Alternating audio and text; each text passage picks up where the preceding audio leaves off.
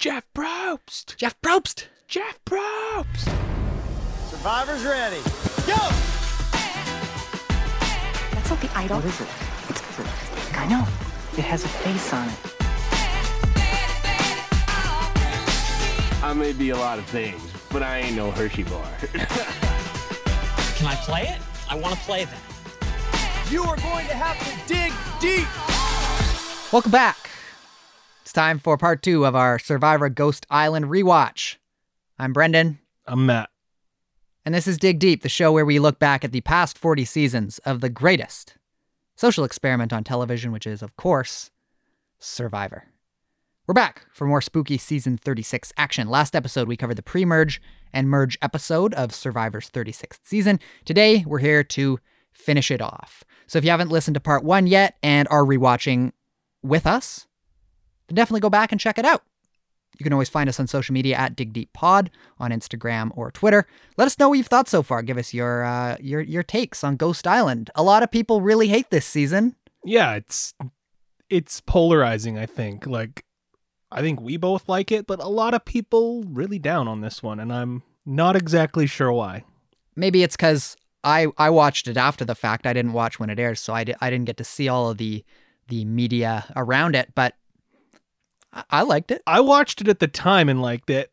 I've watched it again obviously for the for the podcast and still liked it. So it's just one of those things where it's personal preference and I can understand why people don't like this season. Matt, spoiler free. What are you most excited about in part two here? The I think this is a great finale. And I think that's that's the highlight of the second half of this season. Mm-hmm. Two big dogs fighting it out.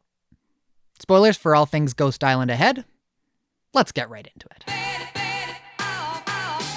Episode 9 of the Survivor season 36, not of the podcast. We get the aftermath of the fantastic Chris Noble vote out. The War of the Worlds, I like to call it. Uh, Dom comes back to camp and he says, It's pretty wacky, right? the merged tribes go on a tribal council. Pretty wacky. I feel that.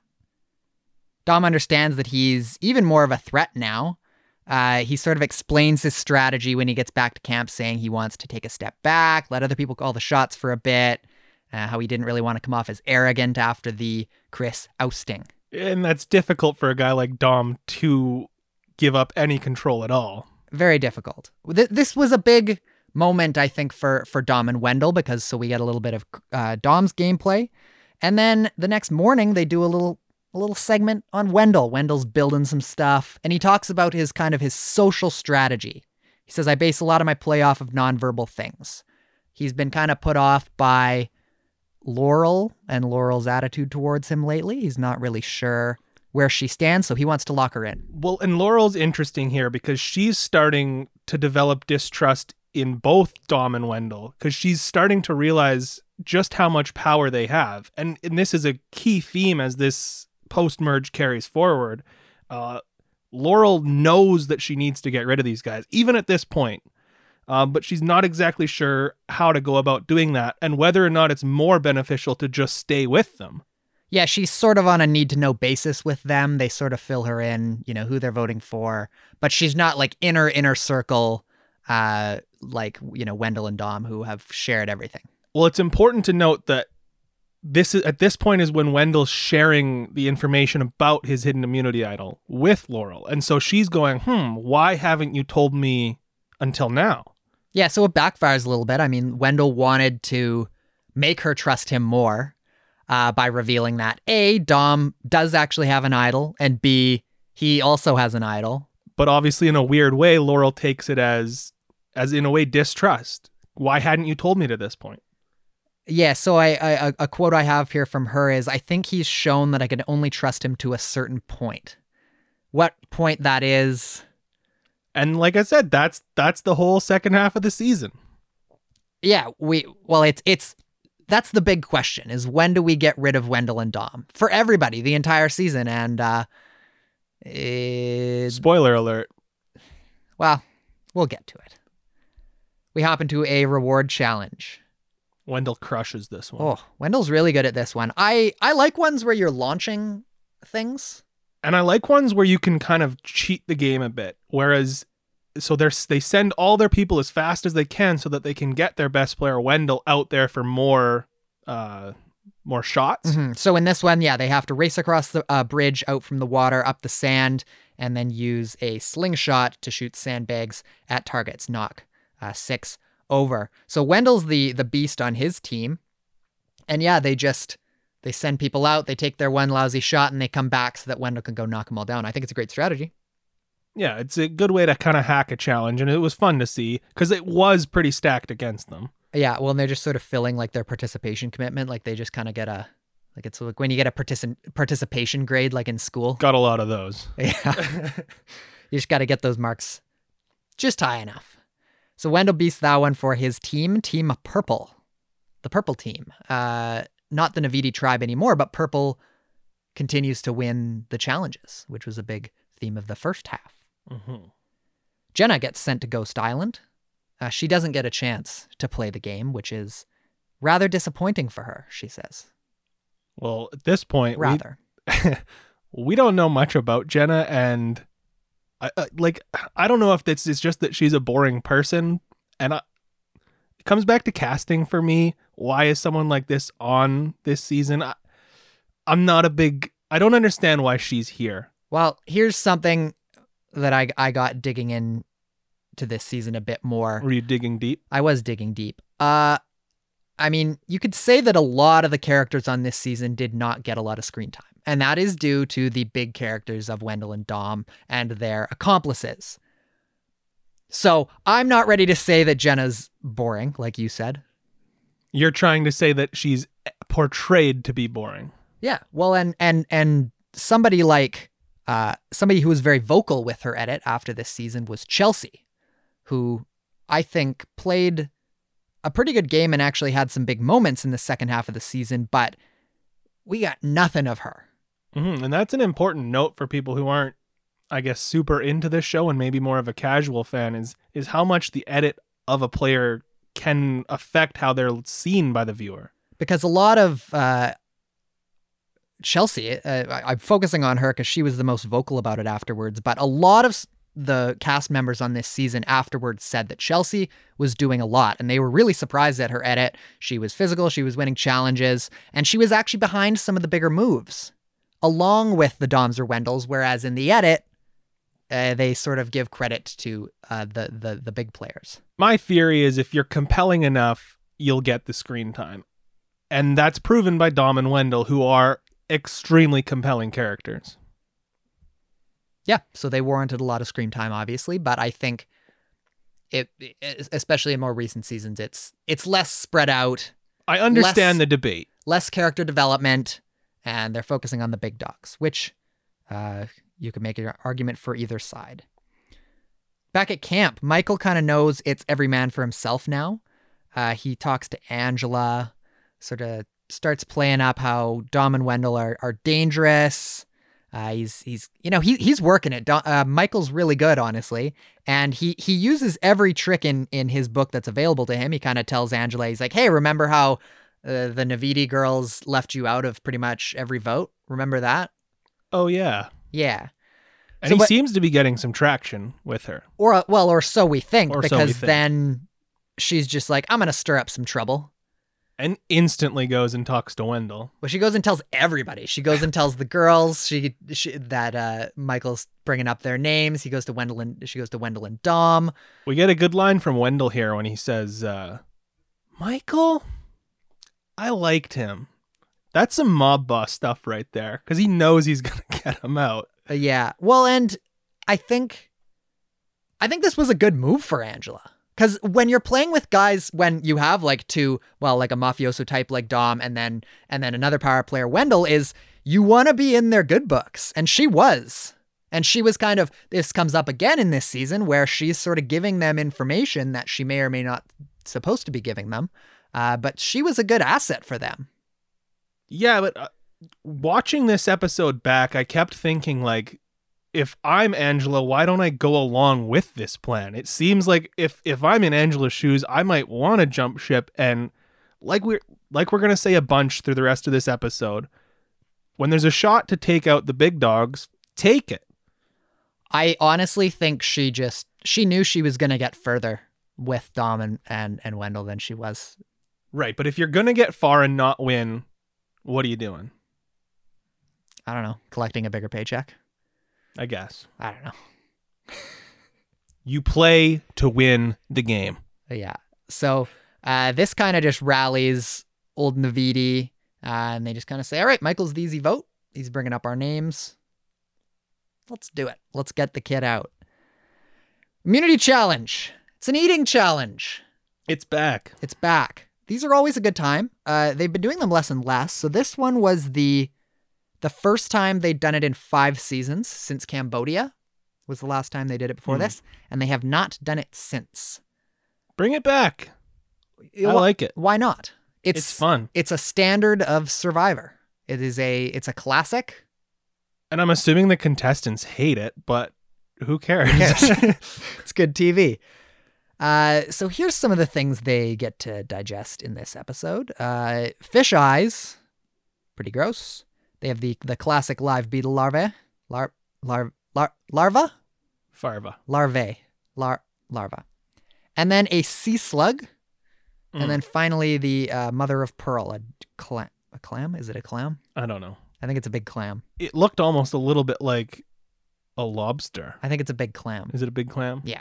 Anyways, we find out that Angela is good at one thing, and that's eating gross foods, I guess. Yeah, Angela beats this one. She kind of gets like a crazy look in her eye this one. It's like she'd sort of been possessed like every single time she was eating. It was like she had this wild look in her eye and she just, you know, just shoved it all up. Where where's this where where where's this energy from Angela the rest of the season in other challenges? Like we never see this from her. Well, yeah, and she's like, she like is like jumping up on the table and like rock, like, I don't know. It, it was, it was, She it was fun.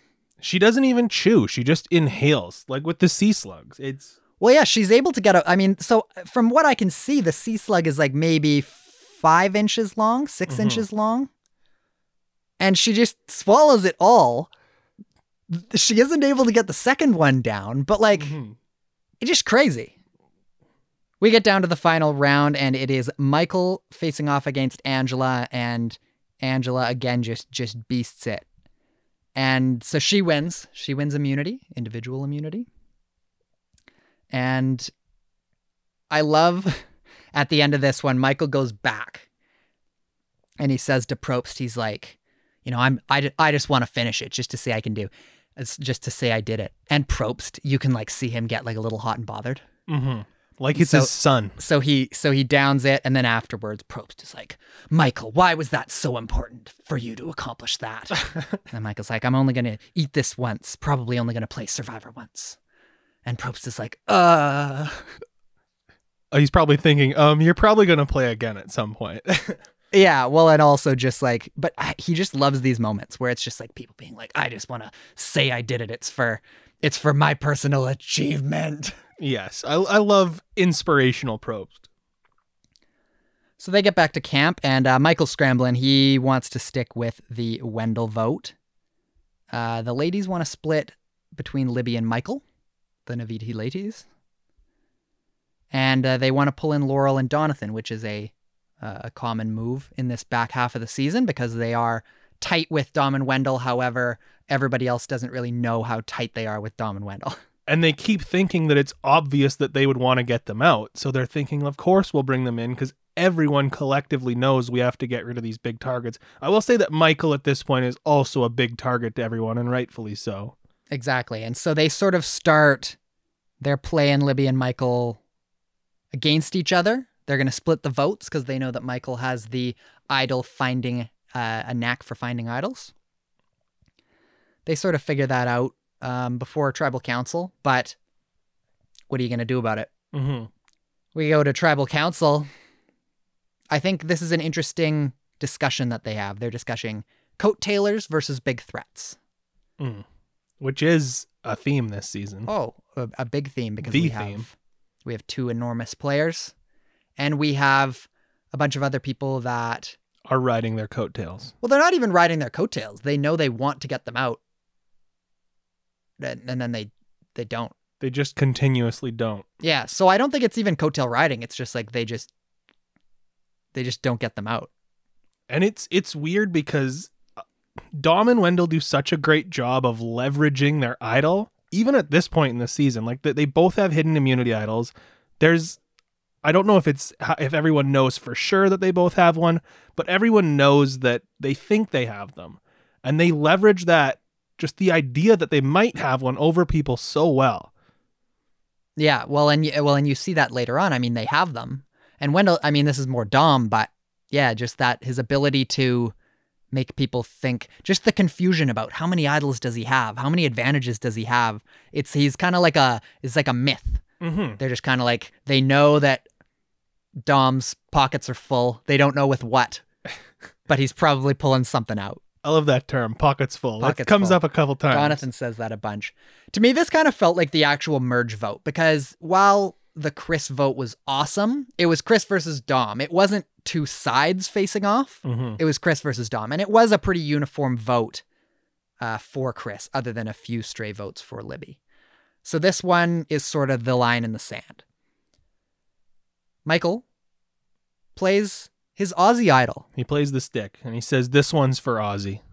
And Jeff, you know he had this one teed up. He says, This is not just a stick anymore. it's the quote, you know, Yes. from the season. It's in the intro. We like that one. So obviously, I mean, it, it's funny when those because I feel like Jeff Probst is very natural a lot of the time, and it's it's it's a lot of just you know off the cuff. But I at that moment I was like, Jeff, he had that one planned. so either you, yeah, you planned it, somebody told you to say it, you knew that was coming. So Wendell gets one vote, uh, Michael gets a few.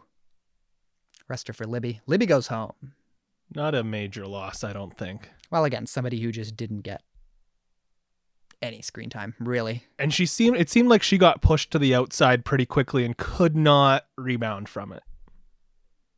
Next episode is a big Desi episode. We It is start. a big Desi episode. they start. I feel like in every Survivor season, the food doesn't play as much as big a part anymore. But in at least one episode, they have to feature all of the confessionals being like, "Oh, we're so hungry. Oh my god, I could use some food right now. I can't believe this is so hard. This is the hardest thing I've ever done."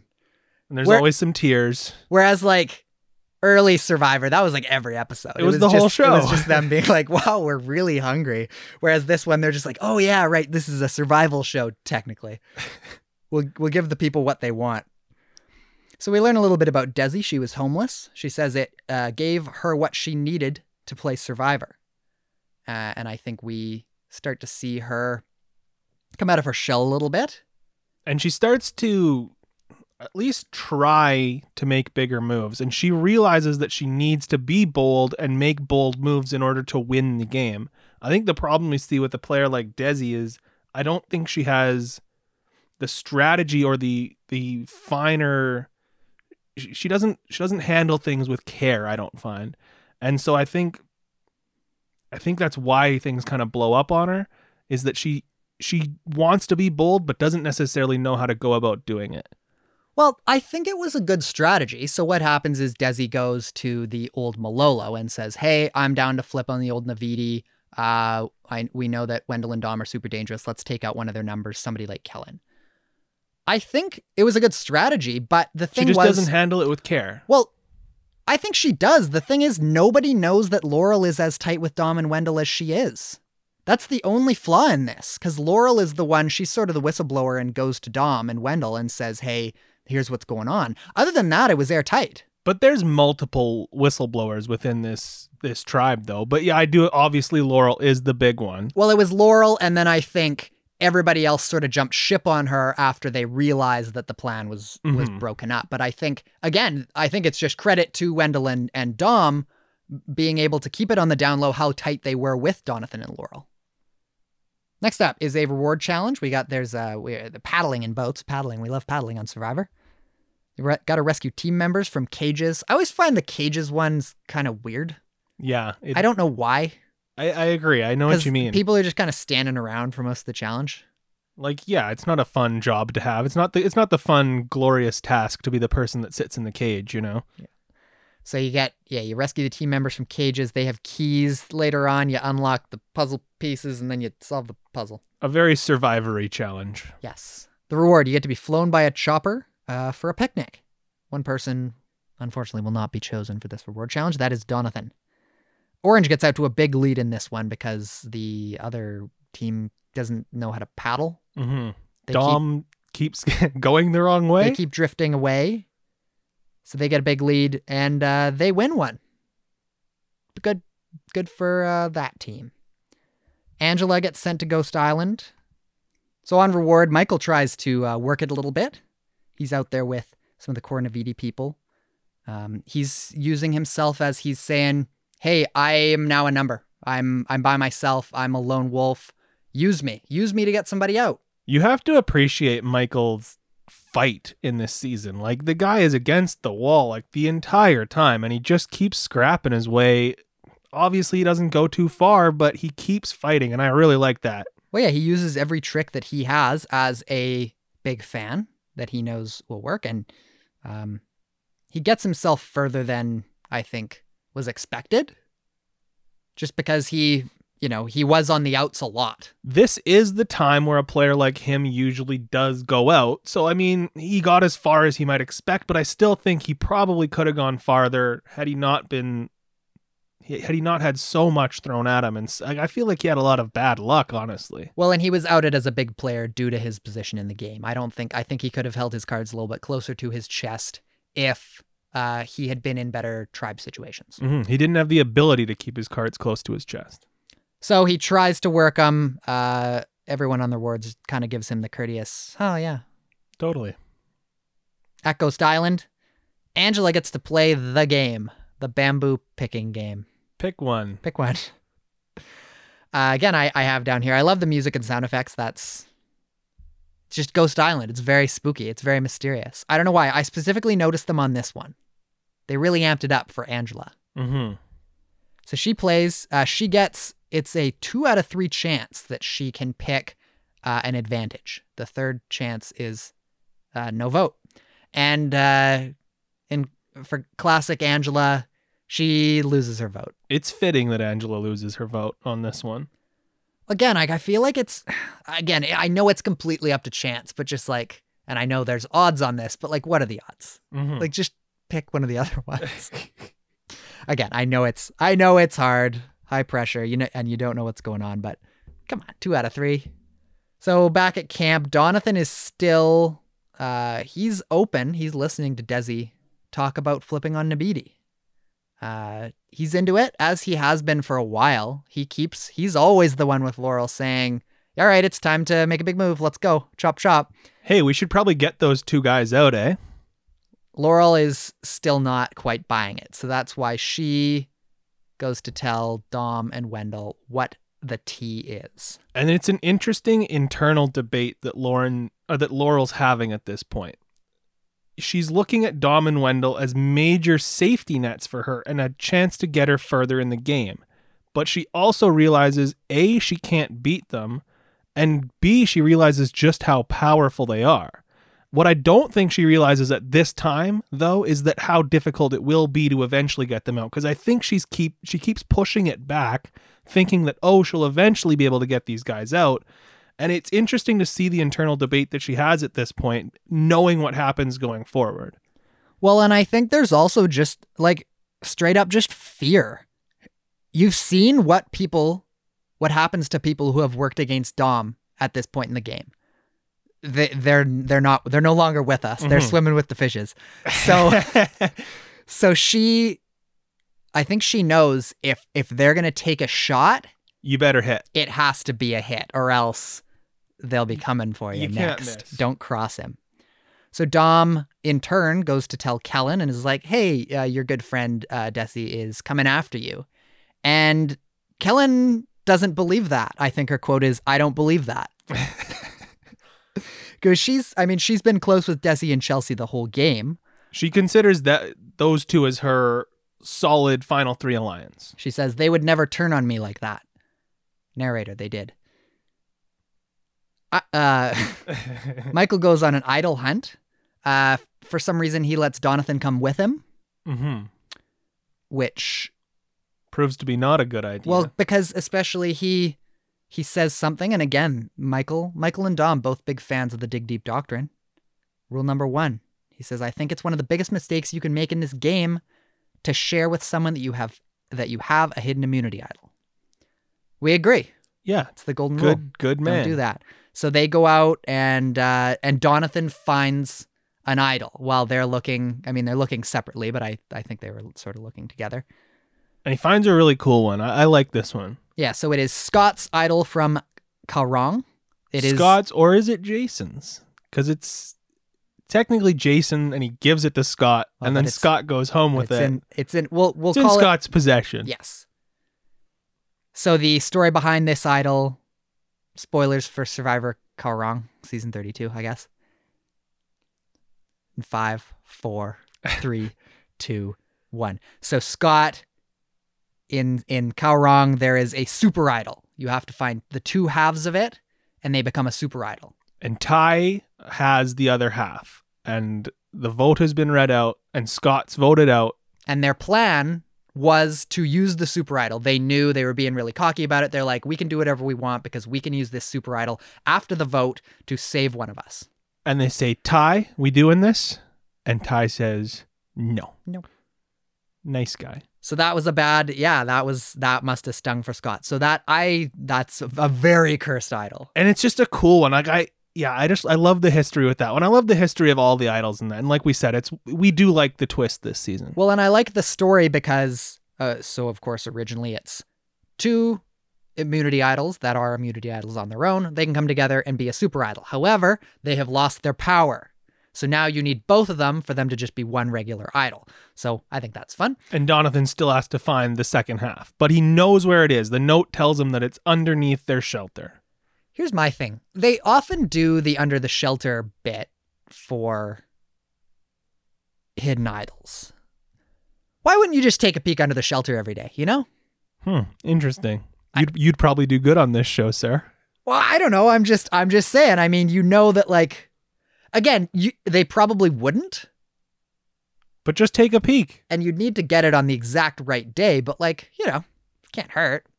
I'd be constantly subtly looking for idols, like you know, kicking a little dirt around here Hmm. and there, poking around in trees at all times. Kind of like what Dom does. He says Exactly. he's scouting it out all the time. I'm very much like him. Very much.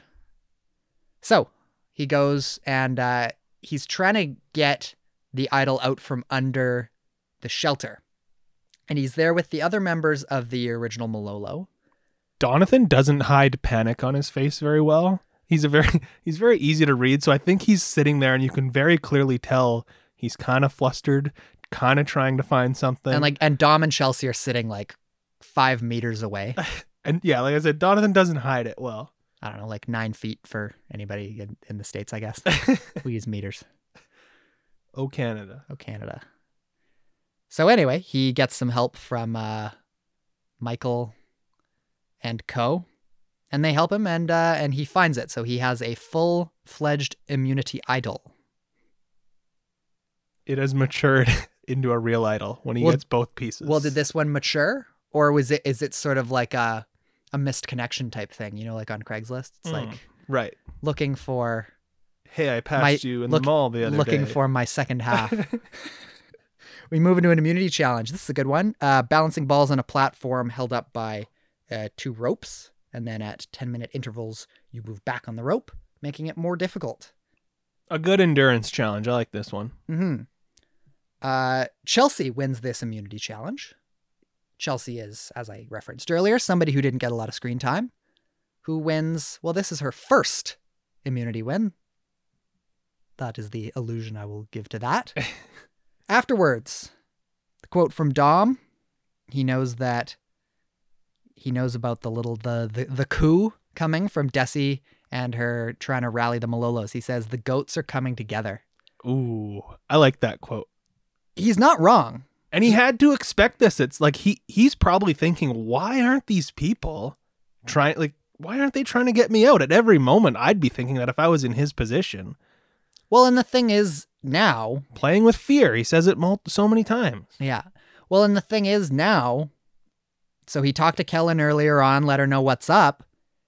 And then Kellyn comes back and she wants to go after Dom, not for any of like the strategic reasons that we've mentioned, but because she says he's too paranoid and she doesn't like that he, thinks that Desi is coming after her. Maybe this is just like denial on her part, like she just really wanted to trust them, but like he was looking out for her. Yeah. And you need you need to be like you need to be paranoid. You need to play with fear and that obviously Dom talks about it a lot. That helps him in this game. Like that's not a bad thing. And obviously, yeah, he was right to be paranoid. So this is where it kind of starts to unravel for Desi because Kellyn goes back to them and is like, "Hey, listen to this crazy thing Dom said. He said that you were trying to vote me out."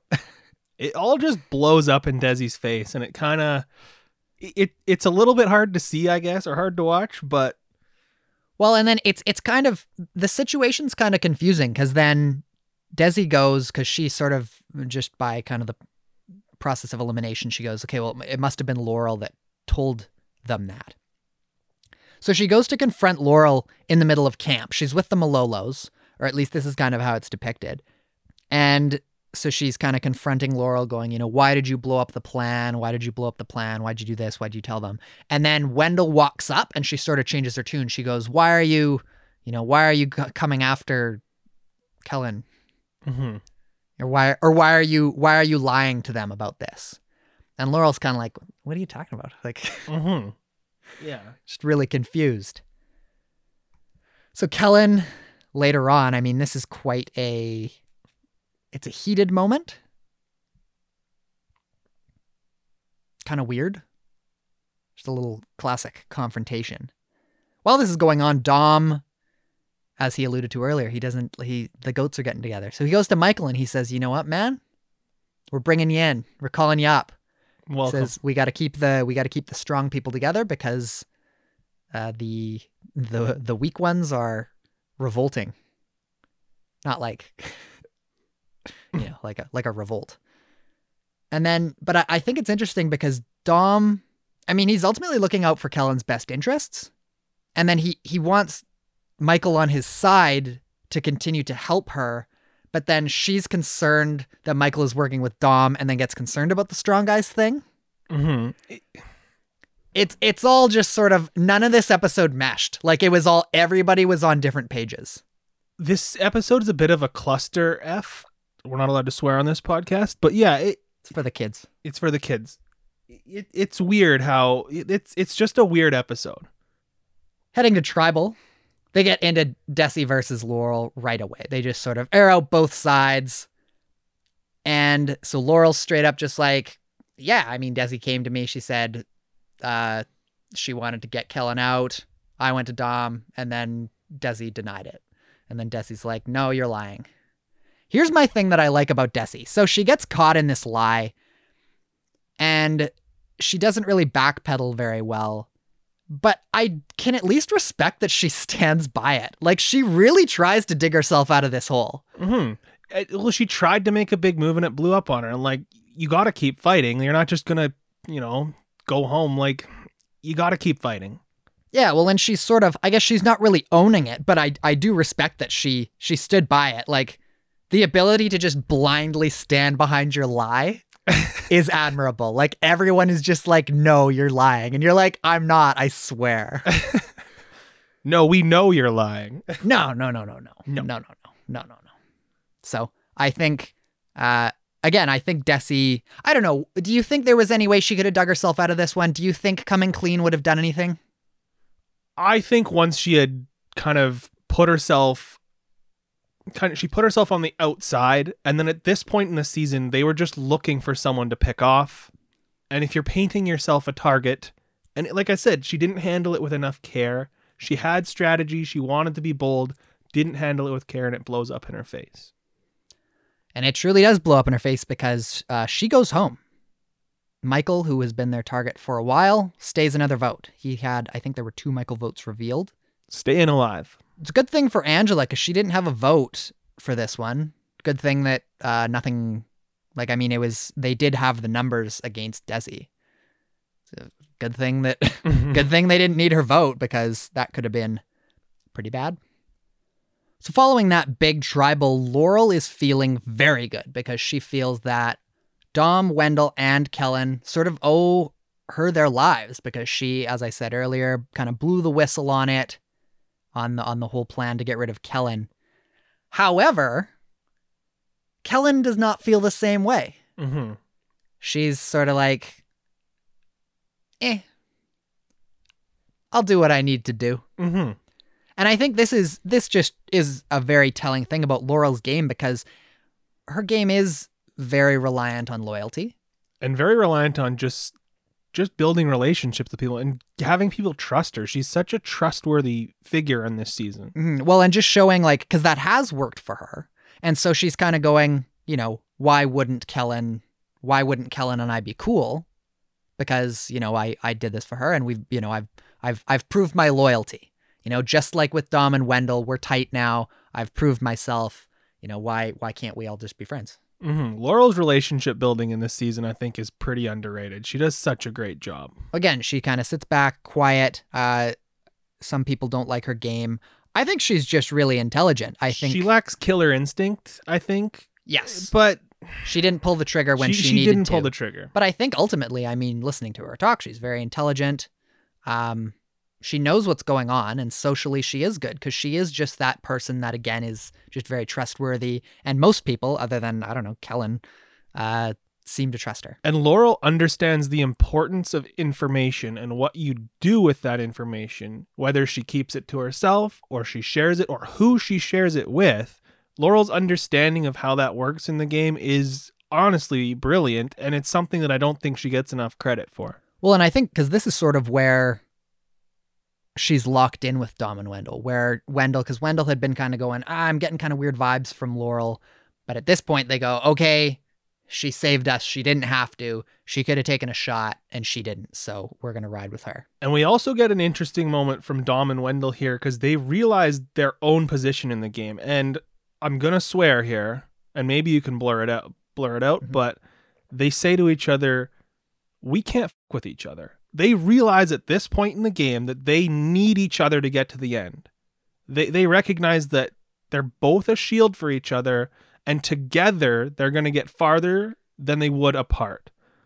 Well, because if they, I mean, at, at this point in the game, if they went at each other, if one of them went home, The next guy would be next. they'd be next. So I think, yeah, they realize. I mean, they'd sort of they'd sort of talked about this earlier on in the season, but this is sort of where we solidify it, where we see them go. All right, we got to take this to like you know at least the five. they're think at this point they're thinking get it to four or five and then take the shot which is uh, what they need to do they know what they need to do at this point and it, it's just it's brilliant foreshadowing in a way Mhm. And after this, Dom does say he is willing to take a shot at Wendell when he's ready Mhm. on his terms. and they both recognize and admit that they do eventually need to take that shot hmm So Dom, being the smart player that he is, he recognizes that uh, an idol was played uh, two tribals ago.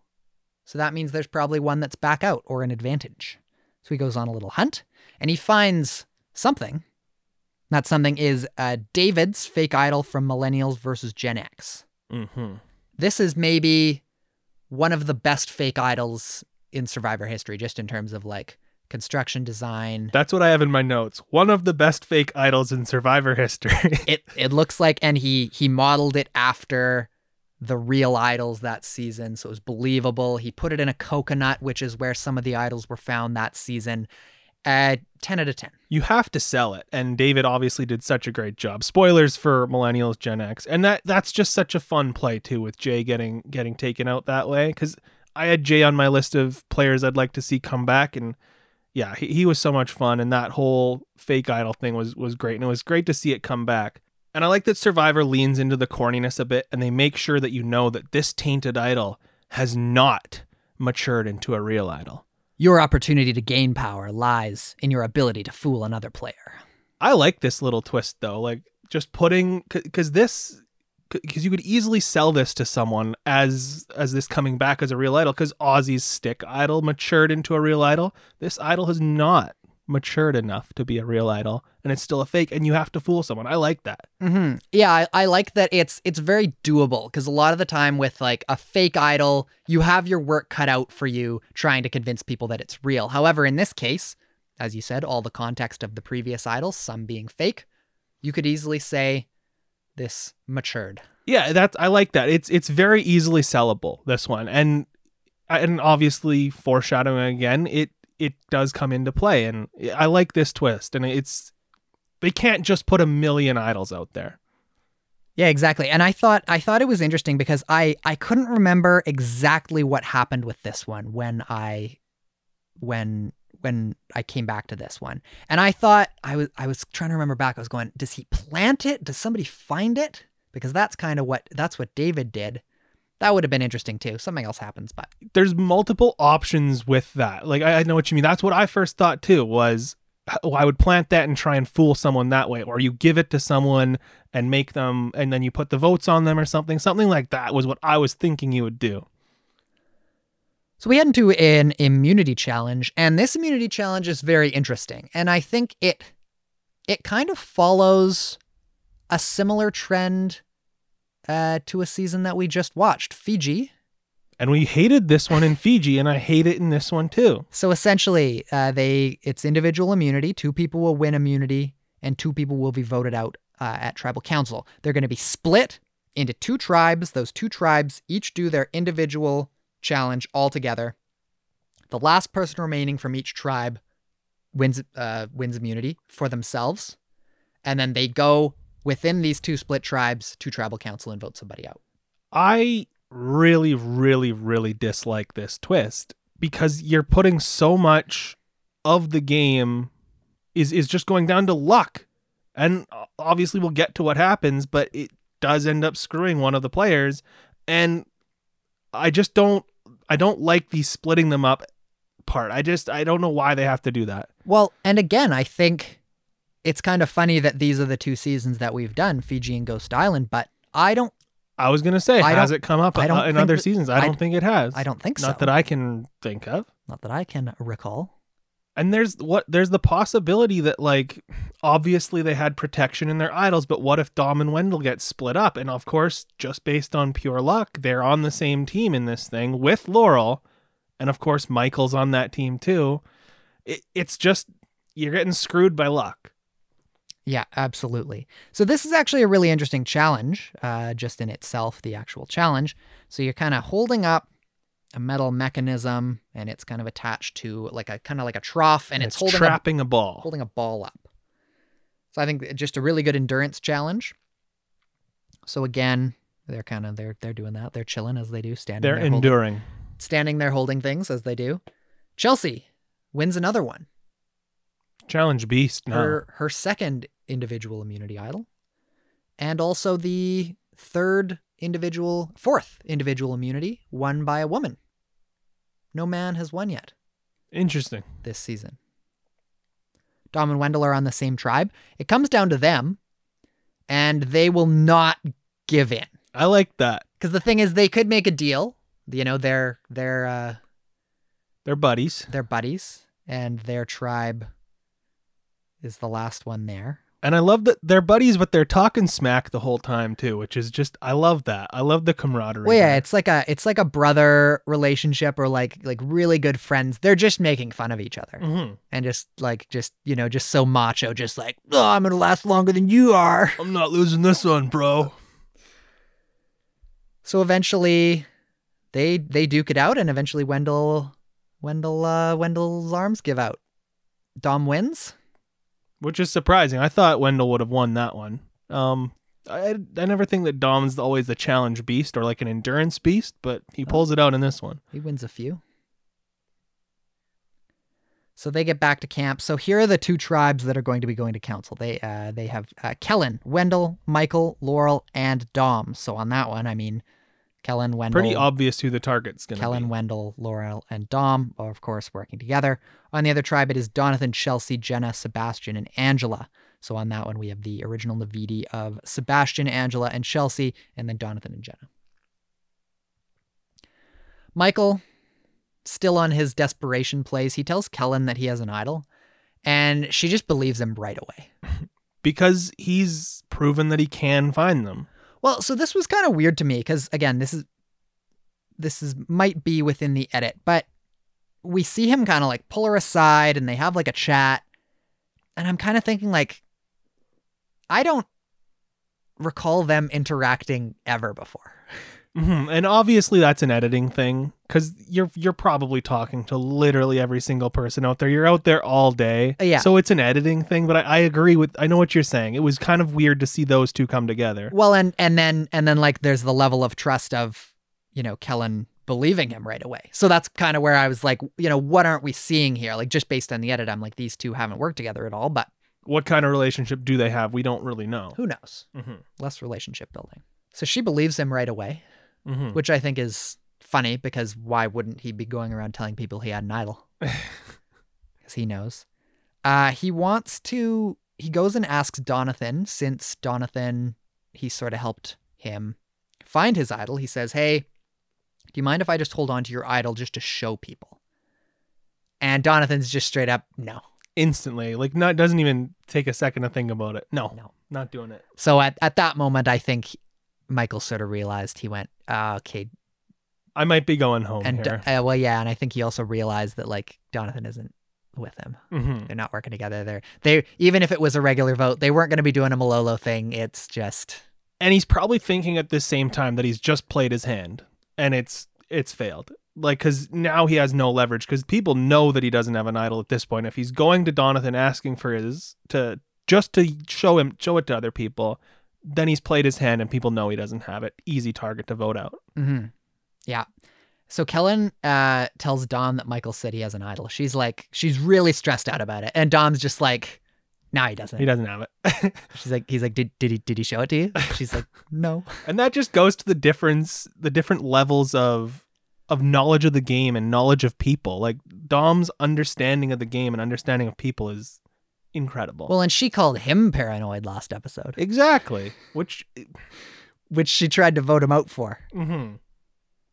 weird So Kellyn, because she's worried, she wants to throw a vote at Laurel just to be safe. Because it would be, in this case, if the three of Dom, Wendell, and Laurel vote for Michael, whoever Michael votes for, votes for, and then whoever it would create a tie would create a tie if Michael does have an idol. So she goes uh, and is, you know, trying to get Wendell and Dom on board. Maybe throw in one, one extra vote at Laurel just in case. mm-hmm. And again, because she doesn't know how tight they are. it's it is an interesting theme for the second half is that people aren't aware how close Laurel is and that again like I've said it a couple times now it goes back to how strong her social game is and how delicate she is with information Mm-hmm. Well, and even just again, just the the knowledge of, you know, when when you can talk to them, when you can be seen talking to them. Like I think again, like they, that's the thing that sort of doesn't add up in this season is how did they not know? Because Donathan and Laurel did vote with Dom and Wendell every single vote after the merge. How did they not know? Mm. It, it it's interesting. I have I have some theories, but it's yeah. I, I think it's more it's more of an att- a testament to how good Laurel plays as to the lack of understanding of the other players. I think it is more Laurel. Well, yeah, I think she needs to sell it. So, and she does, obviously. So, Donathan on the other tribe, Donathan and Jenna are kind of chatting, and uh, she tells, or he tells her that he has an idol and that he will play it for her because the votes, he's kind of playing up uh, that the votes are likely coming his or her way because they are old Malolo Mm-hmm. not leading on to that he's sort of been working with Naviti the entire time. and Jenna is really mean about it. She then in in her confessional, she's like, Donathan's an idiot. well, Some interesting foreshadowing again. maybe maybe that karma's gonna come back to bite you, Jenna. Jenna. Don't Maybe you be mean. shouldn't be mean to Donathan, Jenna. Well, just don't be outright mean to people. Mm. Attack their game. So, well, get right into tribal, I guess. So Jenna, she thinks that she's getting Donathan's idol. So she's playing it up pretty poorly that she's the one going home. She's just kind of like, well, you know, yeah, I know it's me. Like, mm. That sounds like Jenna normally, though. like yeah. Uh, so they go and cast the votes. This one was pretty straightforward. And uh, Donathan plays his idol for himself. And you can just see that moment in Jenna's face where she just goes, Oh no. Oh, I'm going. I've made a I've made a huge mistake. so she does go home. She was obviously, I mean, her. I mean, was this was good strategy on Donathan's part? I mean, she Mm. didn't campaign against him or anything, and I mean, he did have his idol anyway. But he reassured her. He was like, "Yeah, I'll use my idol for you," and she just went, "All right, Done. We're good. sounds good. I won't attempt anything." I, you know, there was probably more talking behind the scenes, but she uh, really thought she didn't have to. Moving on to the tribal number two of this episode. So Kellyn is still, you could just tell she's very, very scared, very, very uncomfortable, A little paranoid, maybe. even though they have the numbers. Uh, I- I think it's really funny. She like, Jeff's like, you know, all, uh, Michael, what do you think? Like, all eyes have kind of been on you, you know, for the past few votes. And Kellyn's like, of course they have. Look at him. And I think that I love that good, moment. good looking guy. And He is. and then Michael, I love Michael's response. He just says, "Thank you."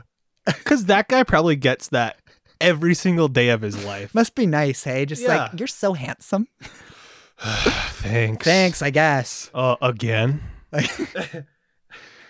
Kellyn uses her extra vote and votes for Laurel, so she puts both on Laurel.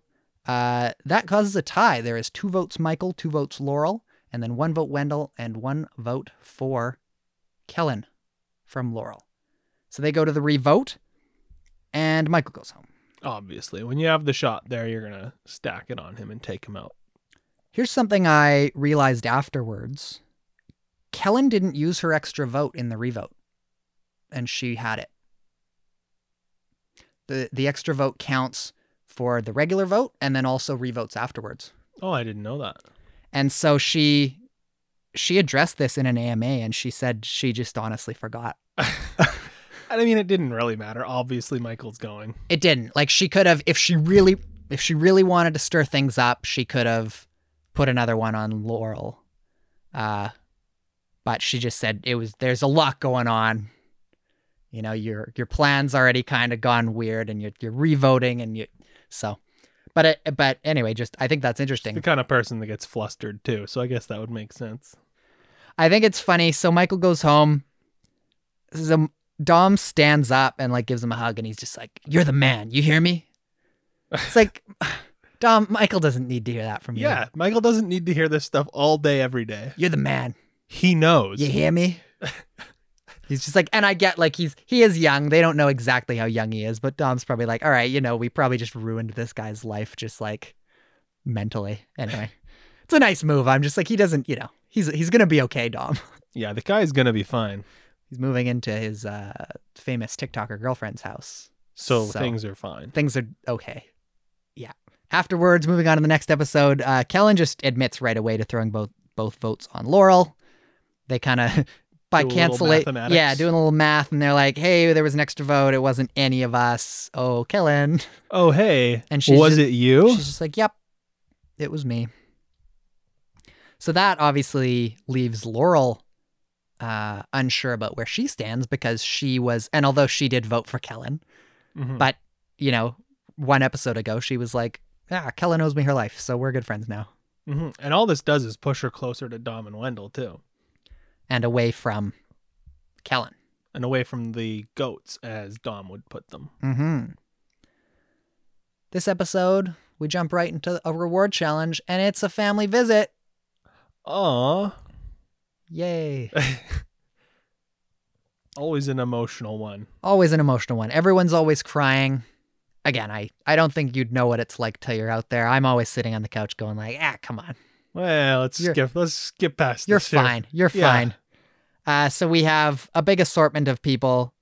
Uh, My one note here is that Donathan's aunt looks exactly how you think she'll look. Aunt Patty. Mm-hmm. She look. She seems very nice. She does seem very nice. Uh, I'll just go over some of the highlights from this one. I mean, so Donathan's aunt comes. Donathan's very concerned about how his his mom and grandma are doing because he takes care of them. She says they're fine. It's all good. I think that's a big. I think that's a big weight lifted off of him. And I wonder if this is sort of a transformative moment for Donathan because he had been very worried about that up until this point. And while he doesn't mention anything specifically about this, um, you know, kind of getting a weight off of his shoulders, but he plays a very different game after this point. Mm-hmm. He starts to uh, try and play a bit more bold at this point. And I think it's because he realizes that he's close enough to winning the game that he needs to start playing with more aggression. Mm-hmm. And so I think again, just having that kind of yeah lifted off his shoulders, he kind of goes, you know, kind of zoned in on why am I out here? I'm playing for my family. And I think Let's the realiz- the realization that he needs to get Dom and Wendell starts at this point too. Like he's kind of been using them and he knows that he needs to get them out, but at this point he starts to really the, the wheels start to turn that oh we have to get them out really quickly. And obviously I think he goes a bit too aggressive with it, but he, the wheels are turning at this point. Mhm. So I don't know if this was the exact moment, but it seems like a logical turning point in the Mhm. game for him. I see I Um, see what you're talking about. Yeah. We get Wendell and his dad. Kellyn's older brother comes. Uh, Angela's daughter. Chelsea's sister. If I was on Survivor, you'd come, my roommate. Really? here's here's your roommate Brendan. Come on out. And I'd be Yeah. like, hey buddy, what's up? Give you a handshake Sup, or something. bro. What up, bro? Let's No- win this No, thing. no crying.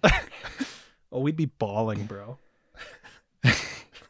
so also there's Laurel's brother and Sebastian's sister, and then Dom's wife, who is uh, a very, very much like Dom. Yeah, I I agree. They're like the same person. They They're seem very perfect for each other. yeah, exactly. That's the exactly what I very, very passionate people. thought. hmm So getting into this challenge, this balancing beams, grabbing sandbags. This one is uh, It's a Survivor it's challenge. it's fine. So Sebastian wins this one. Yay! He gets to pick three people to come on reward with him and their loved ones. He picks Dom and Wendell and also a Donathan. Hashtag the boys. the boys. However, Jeff Probst, he's a sneaky guy, isn't he? I love this. I really love that they they kind of put stakes on love. So Jeff offers, he says, Sebastian, it's your choice here. Somebody has to go to Ghost Island. You can go if you want. Somebody that already you've already chosen for the reward can go.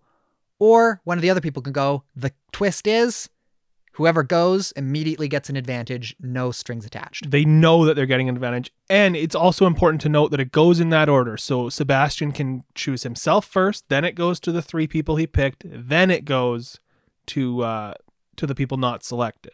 So he Sebastian's like, "Nah, I want to do my family visit, but anybody anybody who I picked, you guys want to go? That's fine." Wendell instantly. Is like, "Yeah, I'll take it." Uh, let's pause here for a sec because if I'm in Sebastian's shoes, not knowing what the advantage is going to be, which we'll get to, there is no chance I'm not going. I would instantly. I, you're going to see your family in a couple weeks. Instantly, I'd be going to Ghost Island if I win that that challenge. Well, and again, like I I know it's like, you know, we don't know the stress that these people are under and it must be great to see your families. However, if it was me, I would be having a conversation with, I don't know, it'd probably be my mom.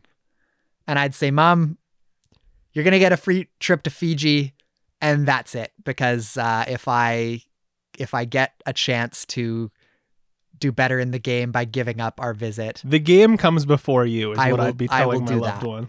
and I think they would understand. I think they'd Exactly. go get that bag. Wendell's Wendell's dad's fine with that. Wendell's dad's probably thinking, "Great, I'm happy my son Well, and that's what th- that. that's sort of what Wendell said. They didn't necessarily talk about that specific situation, but he said he and his dad had a conversation before the game, and his dad basically said, "You know, you're going out there for one reason. Go get it done." you're you're out there for a reason. You're out there to win Survivor at all costs. I'd be yeah. It, for me, it was just, and I I don't want to rip on Sebastian more than than I'm probably going to, but like that just seems so obvious to me that if you're given a, ro- a uh, like without even thinking about it, you're given an advantage in the game. I'm taking it instantly, and I don't know why he doesn't. Me neither. We'll never know. I guess we could ask. Sebastian, come on the podcast. Let us know. So Ghost Island, Wendell goes, and uh, this advantage is actually cursed as well. A little. Uh, it is a second chance advantage in the next immunity challenge, which is not a very good advantage. Yeah. So everything that I just said about I would instantly give it up.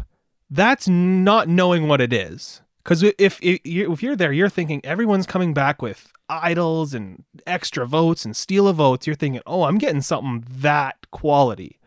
This is not a high a high quality advantage. Well, it's also free.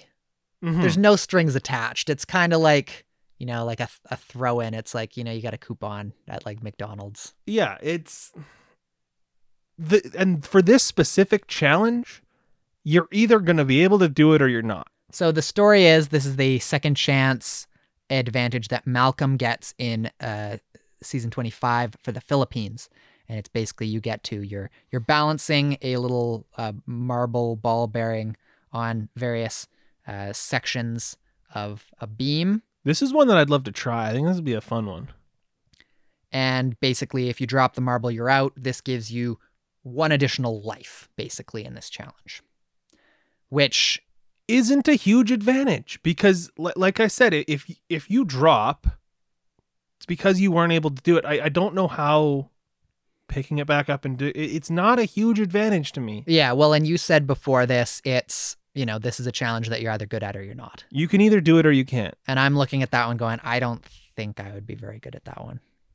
I'm not sure with that one. I, I, I it's it's like I said, it's one I'd want to try. It just seems interesting, and it's one you could easily recreate at home. hmm Well, and he also gets to practice on it too. Which that I was an feel like- interesting note that you, they showed visuals of him doing it, but they didn't really talk about him getting to practice it, which would be a much bigger advantage. But I also feel like you're kind of low on food. Is that just wearing yourself down? Like you're wearing down the muscles that you need that you need to use for that challenge. That's an interesting way to look at it. and I know some of it it's not all muscle based, but like I feel like if if your if your food stores and your energy reserves are already low, Yeah, and this this is a weird one because it's not entirely just muscle based. It's about you can't use too much muscle or Mhm. not enough muscle. It's it's it's a fun one. Like I said, it's one that I'd love to try. So after the reward, Kellyn was visibly upset. Uh, to quote to quote her, she's he's ruining someone's family visit, which pisses me off. Well, and I from her perspective I She's an emotional player. Well, from her perspective, I do sort of get it. And and of course, if like if the twist had been revealed before Sebastian picked, then of course that's a fair thing to be like, well, Wendell could have said, you know, if if they had been like right off the bat, who wants to go? Sebastian, you can pick. And if Wendell volunteered and then everybody else got to go on the family visit, then I would be like, that seems more reasonable to be pissed off if he then gave it up afterwards. But like in this case, you didn't know it was going to happen. Sebastian chose Wendell for the reward. He didn't he didn't win it or anything. He was chosen for it. I think Kellyn's just trying to find something to be mad about. I don't know. Well, and maybe maybe this was just well, I think she was genuinely pissed, but how how much was she, you know, c- trying to just use it as a way to just kind of rally the troops? Pin more, I guess, attention on Wendell. This is one of our rules, though, the Dig Deep Doctrine. Uh, don't take rewards personally. Mm-hmm. I think we've seen this a lot, again, a lot more recently, but people being very personally offended by not being chosen for rewards or, uh, or, you know, people just not liking who people have chosen for rewards and then being very angry about it and sometimes being visibly angry about it and people noticing. Mm-hmm. And I, I we've talked about it a few times in this episode, but like you don't know what they're going through, and they're obviously starving, and so these rewards do mean a lot. But you have to focus on the bigger picture Again, be pissed. You can be pissed all you want, but internally. but but yeah, don't be like don't feel personally slighted because it's not it's nothing personal. no, You can be angry all you want. I I'm I'm sure I'd be pissed if my tribe mates were going off and eating barbecue with their family members, but you can't let it uh, come into the game and and be personally offended by it. I feel. you have to utilize it too. Like like we're gonna talk about. She gets left behind at camp with all the girls. And so it is it is a good move on her part. She uses it. She kind of, you know, tries to get a little bit of uh, you know, sort of gossip not gossiping, but um talking smack almost, just kind of can't going believe I, Wendell I did can't that." believe they did this. Mhm. So I think it, it is a good move from from that perspective, but maybe a bit too emotional. Heading into the immunity challenge, um, pretty quickly Wendell has to use his advantage, and then He goes. He it happens super quickly. yeah, like he makes it past a few people, but and then he he gets a second chance and he's done pretty quickly. It was very quick. Curse not reversed.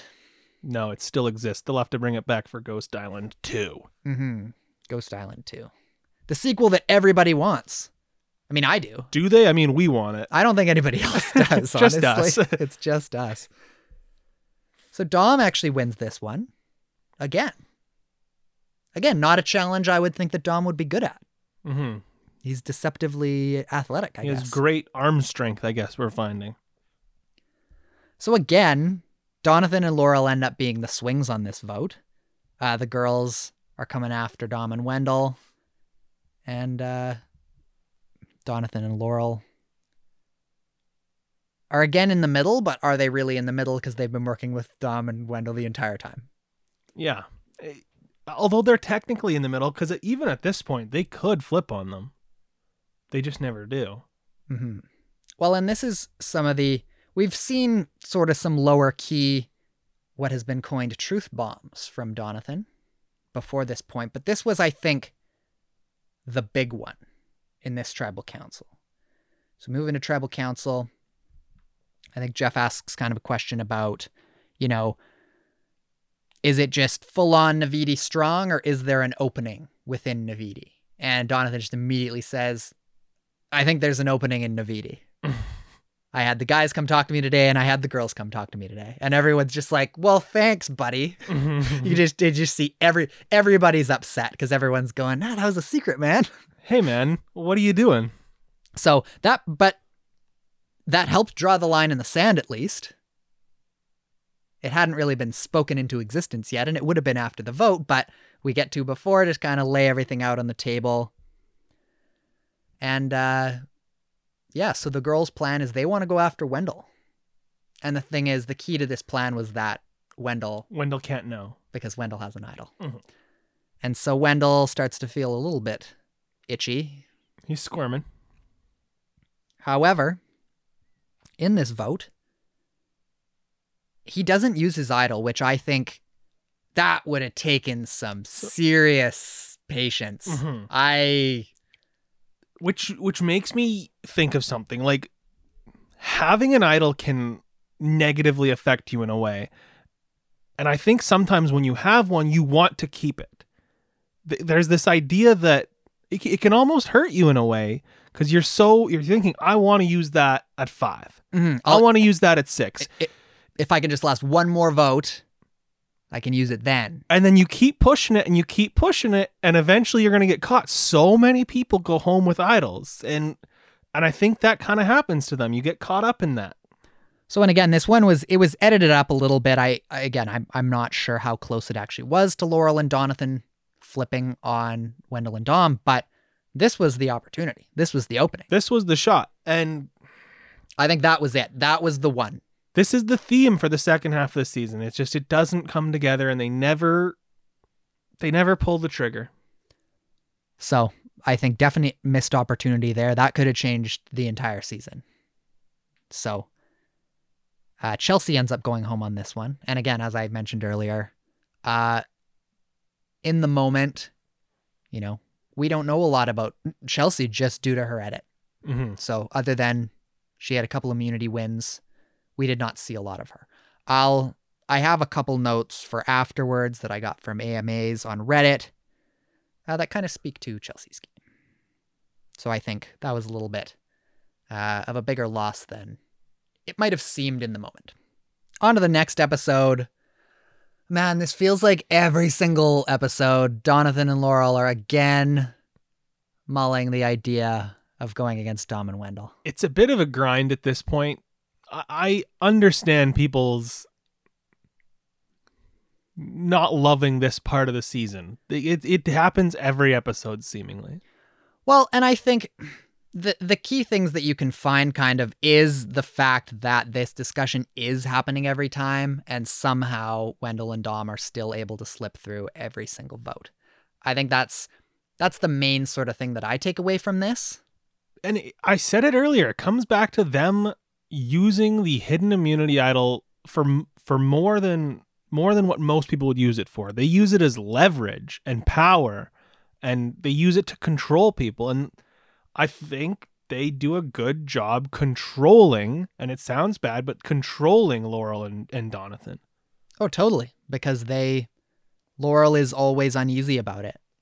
And it sounds bad to say it but that is a huge part of Dom's game is controlling those two. hmm Dom and Wendell. Well, and then I I mean I I should say here Donathan has had enough. This is where he turns it on and he goes, "All right, if Laurel if you're not if you're not with me, not you're against me, but I'm going to go I'm I'm doing this." So he goes to Kellyn and he's like, "This is the most aggressive I've ever seen Donathan like he's like talking to her. He's like, "You can't go and blurt to them about this." Like he cuz he's he's telling her like, you know, let's let's let's go against them this vote. I'm down for it. Let's do it. Don't cross me. I'm Donovan. and I like that. I was like, okay, so like he's I liked that he's not relying on being paired up with Laurel because it is the point in the game where you can, you know, uh, you can maybe move apart with somebody you've been tight with for one vote or or maybe for the entire game. at this point in the game, go with whoever is gonna get you to the end. You don't have like you don't have to stick with these people. Like do what you need to do. hmm So at this point, I went, all right, respect to Donathan. He's, uh, again, I think his relationship with his tight relationship with Laurel and then his relationship with Dom and Wendell has gotten him quite far in the game, but he needed, he wanted to step it up. We head into a reward challenge. I really like this one. So this is you're working in pairs, you're dropping a wooden spool through like this track moving down. You have to alternate catching it and dropping. I really like this challenge. I like this too. And you know what it reminds me of? It reminds me of the one they do. Uh, usually it's a final immunity challenge one where they drop the ball and it goes down the track and it changes how like changes which side it comes out. And that's an individual one. They kind of turned it into a like you said, a tandem challenge. And I do really like this one. Mhm. It's sort of a big, less complicated version of that. It's strategic and physical, which it's great. I, I like this one a lot. It's something that I- can't recall how many times they've done it, um, but it's it's a fun one. I only remember it once. hmm I think this might be the only time. Uh, it's really intense, like the way, I guess, just the way it's edited. But I think they they do a really good job with this one. And again, it's just a unique challenge that is not one of the regular ones that we usually see. So the pairs for this one are interesting. Dom and Wendell. I think there was there was captains, and they got to choose their partners. So Dom and Wendell are of course together. Kellyn and Sebastian are together. Donathan and Laurel are together, and Angela was not selected. It's too bad. Dom and Wendell win this one. Another win for the uh, the the underdog story. The great underdog story They- of Dom and Wendell. They finally won something. Something They've been at the bottom this whole time. something finally went well for them. So that's good. So they get to choose somebody to go to Ghost Island and they pick Sebastian. And this is a move they I think they think, you know, they're they're sort of working with Sebastian. Uh, he sees it as they they're sending him as a way to go get something for their team. Uh, something that was really funny in this is so they they pick him and they're like, yeah, we're gonna send the pirate Sebastian, and he's just beaming on his way over. So happy. And Jeff is like, are you excited to go to Ghost Island? He's just like, I just like when they call me the pirate.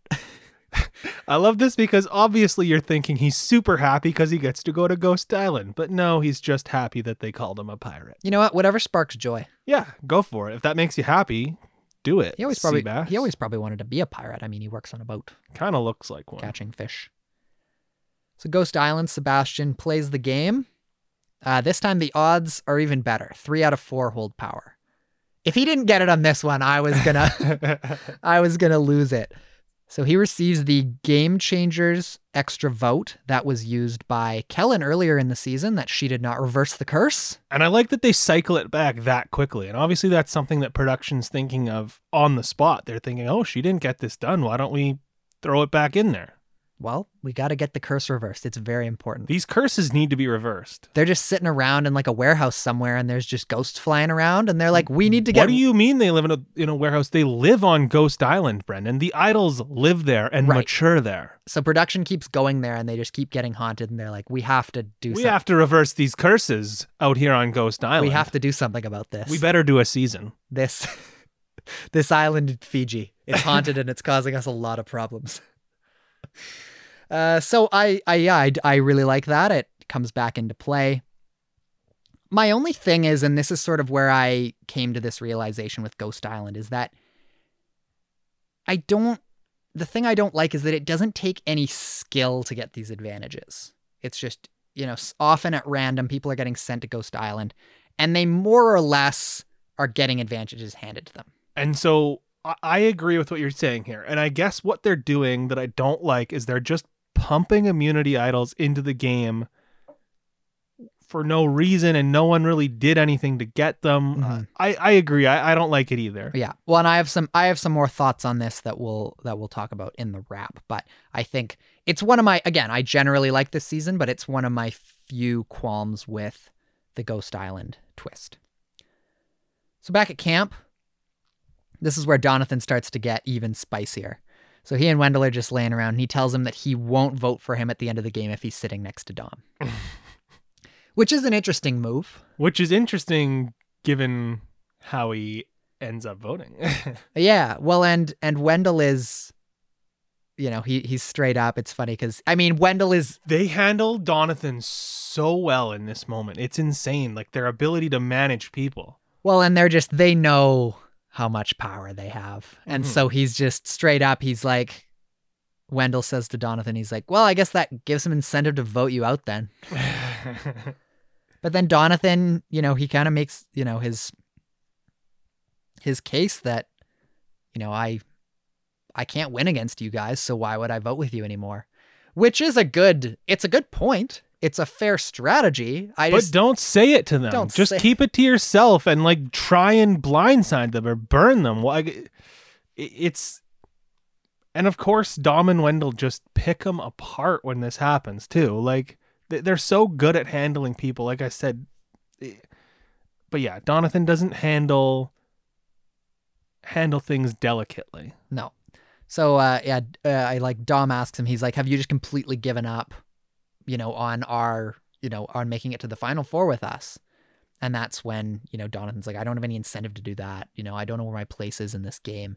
And again, all fair points. Everything he's said is a fair point, but don't just don't say it to them. Mm-hmm. Donathan starts to like fall apart a little bit here. Uh, yeah. So now it's at this point, I mean, Dom and Wendell know that they don't have him anymore, or at least solid. They might, you know, be able to get him to work with them, but But the numbers are dwindling down to the point where they're starting to realize that they don't actually need him. which is why I I'm so confused by the strategy. Exactly. Like eh, So we move from that into the next immunity challenge. This is a, uh, a, a puzzles and planks and puzzles. So we got a all the survivor things. plank puzzle bridge, and then you got a plank ladder puzzle, and then you got a slide puzzle at the top. And this is this turns into a bit of a spicy. Yes, there's A some spicy drama. one. So Wendell has a big lead. He gets up to the top of this tower first. He has a lot of time on the slide puzzle. And he, at least optically, finishes his puzzle first. Doesn't say anything about it. He kind of steps back. He back. steps back and puts his arms up in the air. And then seconds later, Laurel solves it and immediately says, "Hey Jeff Probst, come look at my puzzle." Because that's what that's what you do and You do. that's what you do in Survivor because Jeff can only be in so many places. I was confused by this because Wendell talks a lot of smack and he seems to be always yelling at Jeff during the challenges. So why isn't he yelling when Why he isn't he yelling Yeah. it when he wins? I agree. It's weird. And it's it's one of those things that you should know you have to call him over. And, and Jeff addresses this. You Mhm. you have to call him. You Well, have to call him to come look at your puzzle. And he accepts that. And it even comes up in Tribal later on where, you know, he just kind of says, you know what, I. They're talking about how much the elements have taken a toll on them. And Wendell just goes, you know what, I just. I just didn't. Mhm. He thought he had it, and I, uh, he probably didn't realize how close Laurel was behind him. because he did have such a big lead going into Mhm. it. But so that was interesting. But I was glad that they they were able to resolve it on the spot. There wasn't any. I mean, he does. You know, he's fine moving on, but there wasn't any sour grapes about that. It's an interesting, fun moment, and it comes back a little bit later. Yeah. What I think is interesting about this afterwards is that it seems like Laurel is just looking for reasons not to vote Dom and Wendell out at this point. Like she says that it doesn't feel right to take Wendell out at this point because he technically beat her in the challenge. which is dumb. Again, I think she's just Trying to justify I think it she just herself. I think she just wants to work with them. I think they're just they're all friends and she just really wants to work with them. which but- I mean, you I, if But can't, just- you can't you can't you can't fault her for that. I guess if that's what she wants to do. No, but just say that. Don't blame it on the But I think a lot of people give Laurel flack for this season going in the direction that it does. And I see where they're coming from. It, she doesn't do what she needs to do. Yeah. Well, and again, if she had just owned it a bit more, at least at this point, so she, she sort of does at at final saying that this is her strategy. But if you know, instead of just you know, this is a really you know uh, loose reason to not vote for Wendell. Just say you want to keep him. Just say you want to keep working with him. Mhm. And I- they're obviously really close friends. So yeah, sure. That's that's all you have to say. Yeah. I want to work with my buddy Wendell. So I thought that was funny. So uh, Dom, Wendell, and Laurel want to uh, get Kellyn on this one. They're trying to rally everybody. They got Donathan. They go to Donathan. They're like, "Yeah, it's Kellyn tonight." And then Donathan just blurts out, "If you guys are gonna blindside me, then uh, let me know." Then it wouldn't be a blindside. And they're just like, "What are you talking about?" they're just like, "Bro, we're trying to loop you in here." And I know that's usually how blindsides work is that you're told a different plan. However, you've gotten this far with these guys, just like Donathan doesn't handle this well. Well, and he also knows that he's, I think he knows that he's been pissing them off. so Wendell, he wants to make a fake idol, which is, again, I think, great, very intuitive, fun move. He gets the, uh, he gets the paperwork and the, uh, the binding from Dom. Dom grabs the stuff from his bag, takes it over to Wendell's bag, puts it in there. The problem for me with this is they do it right in camp, and Donathan notices. Now, again, they're technically working with Donathan, but why not do this outside of camp? because they have all the power, they don't care. That's exactly it. They are that is it's their confidence.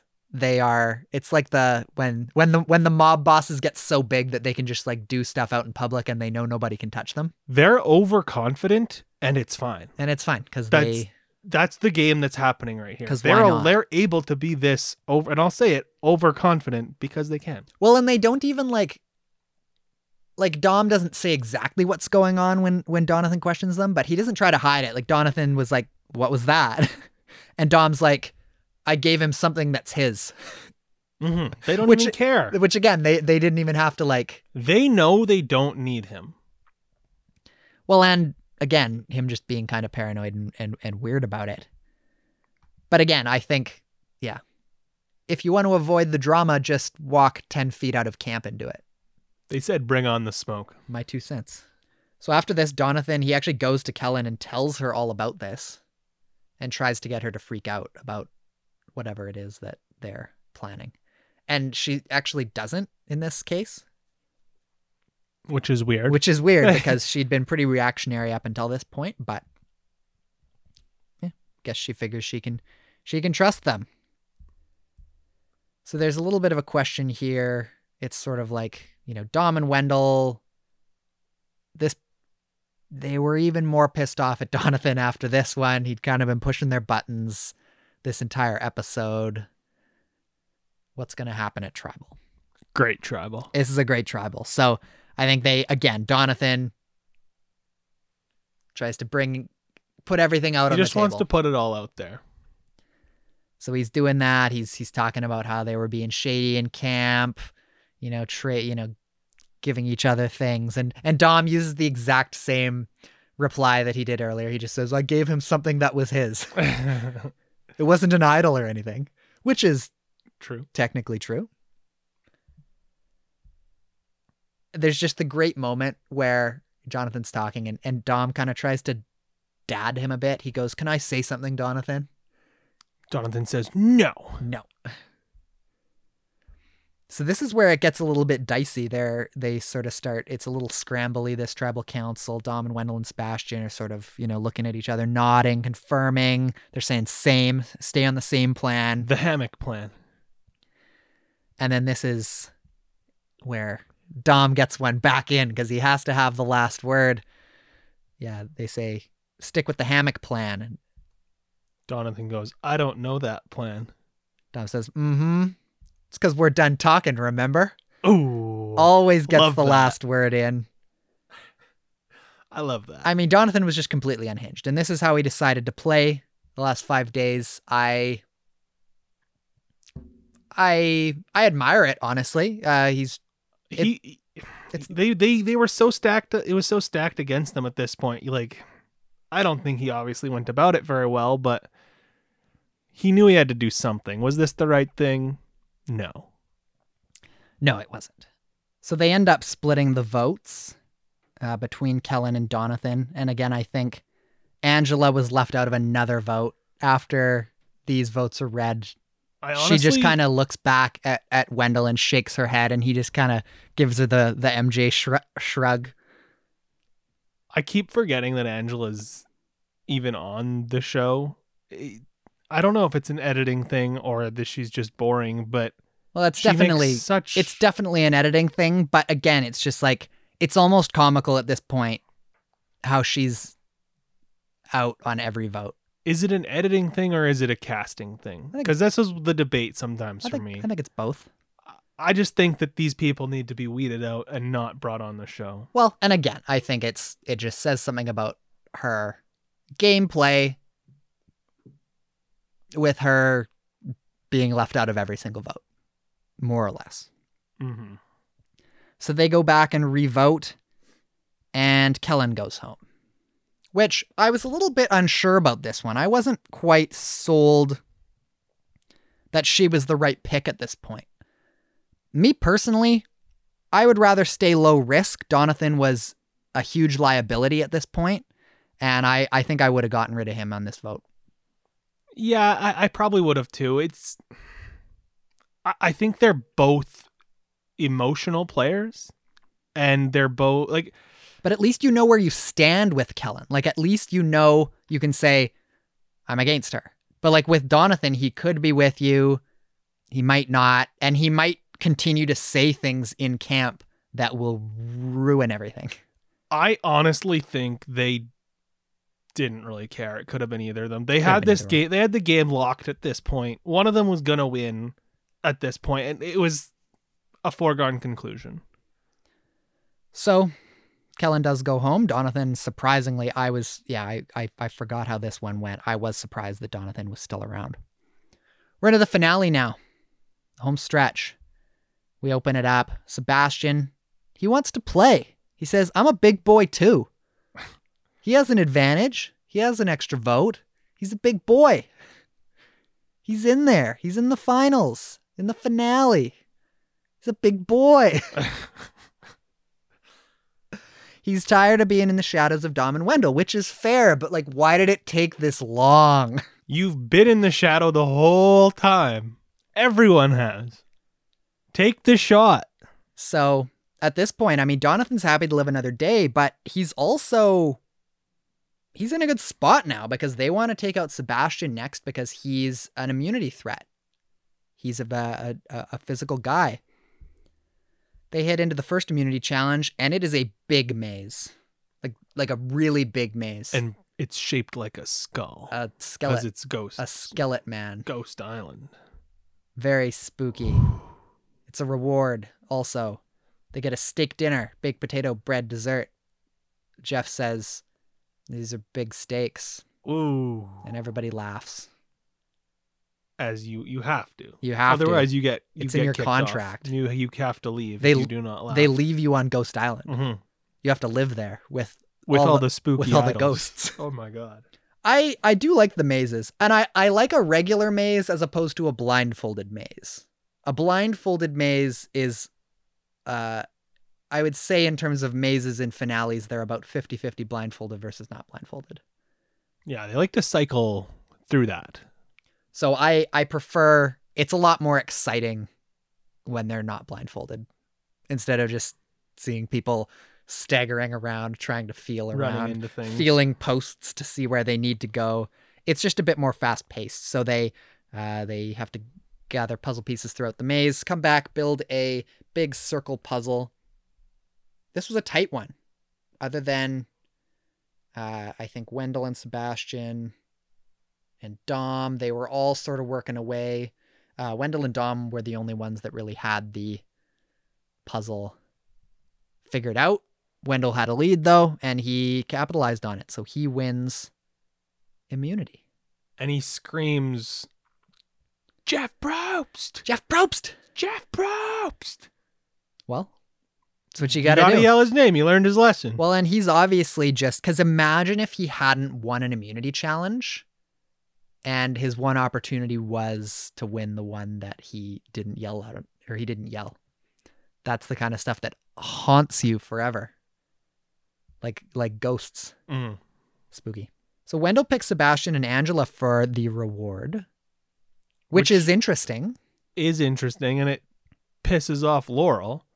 Well, and I think it's so basically, I mean, he's in terms of the food part of it, he's fueling person that he wants to vote out next in Sebastian and a person who is likely a non threat in the next challenge, which I think is great strategy. But like you said, Laurel is offended. Mhm. She's like, why would he pick them? And I think it's funny because Dom is just, you can't offend Dom. Dom knows it's all about strategy. Dom just goes, ah, yeah, I think it was a good pick. I, I I probably would have done that. Doesn't take it personally. No. So I think that's, I don't know. I, I really like that. That's another element where I'm just like, okay, like Dom gets it. Just a good survivor player. He's just out there for the game. It's He's- a game. He's and he's happy for his buddy. He's like, ah, I'm glad glad he won. yeah, good for him. Good for him. So afterwards, it's sort of they're discussing both Donathan and Sebastian. But meanwhile, Angela, Donathan, and Sebastian have a little talk and they decide they want to put votes on Dom. They can uh, flesh out an idol if he has one. This was one of the more frustrating moments in the show for me. And it, it comes to Angela here because, and I think she even says it. She says, I finally have some power. And she, because she knows about Sebastian's extra vote, which is knowledge is power in this game. But what does she do with that? She instantly, instantly goes and tells Dom, handing him the power she was just handed. Well, and I think this comes back to the other time where she had some information where, um, you know, she came to them just after the merge and said that, you know, Michael was throwing out their name. And that did work for her in that moment. So I think she was kind of along that same thought process. She was sort of like, well, that worked earlier in the game. Let me try that again. However, at this stage in the game, that's not the move you want to be making.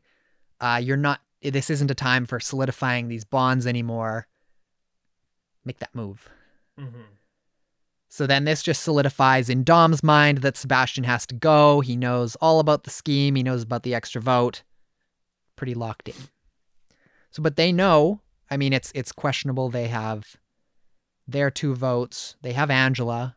They probably probably have Laurel, but again, they're they're still kind of cuz both of them I think Wendell and Dom are both in the mindset of, you know, when are these people going to come after us? And they're they know They're that just as surprised as the viewer. they trust Laurel, but I think they're still they're not 100% counting on those votes. Mhm. All right, so Dom goes to Wendell. He warns him what's up, tells him he's going to have to pull something out of his bag, maybe, uh, in order to get through this one, because he does know there's some tomfoolery afoot from Seabass. At Tribal Council, Donathan's kind of being quiet. He's sort of pretending he's like, you know, he's very reserved. He's being qu- quiet.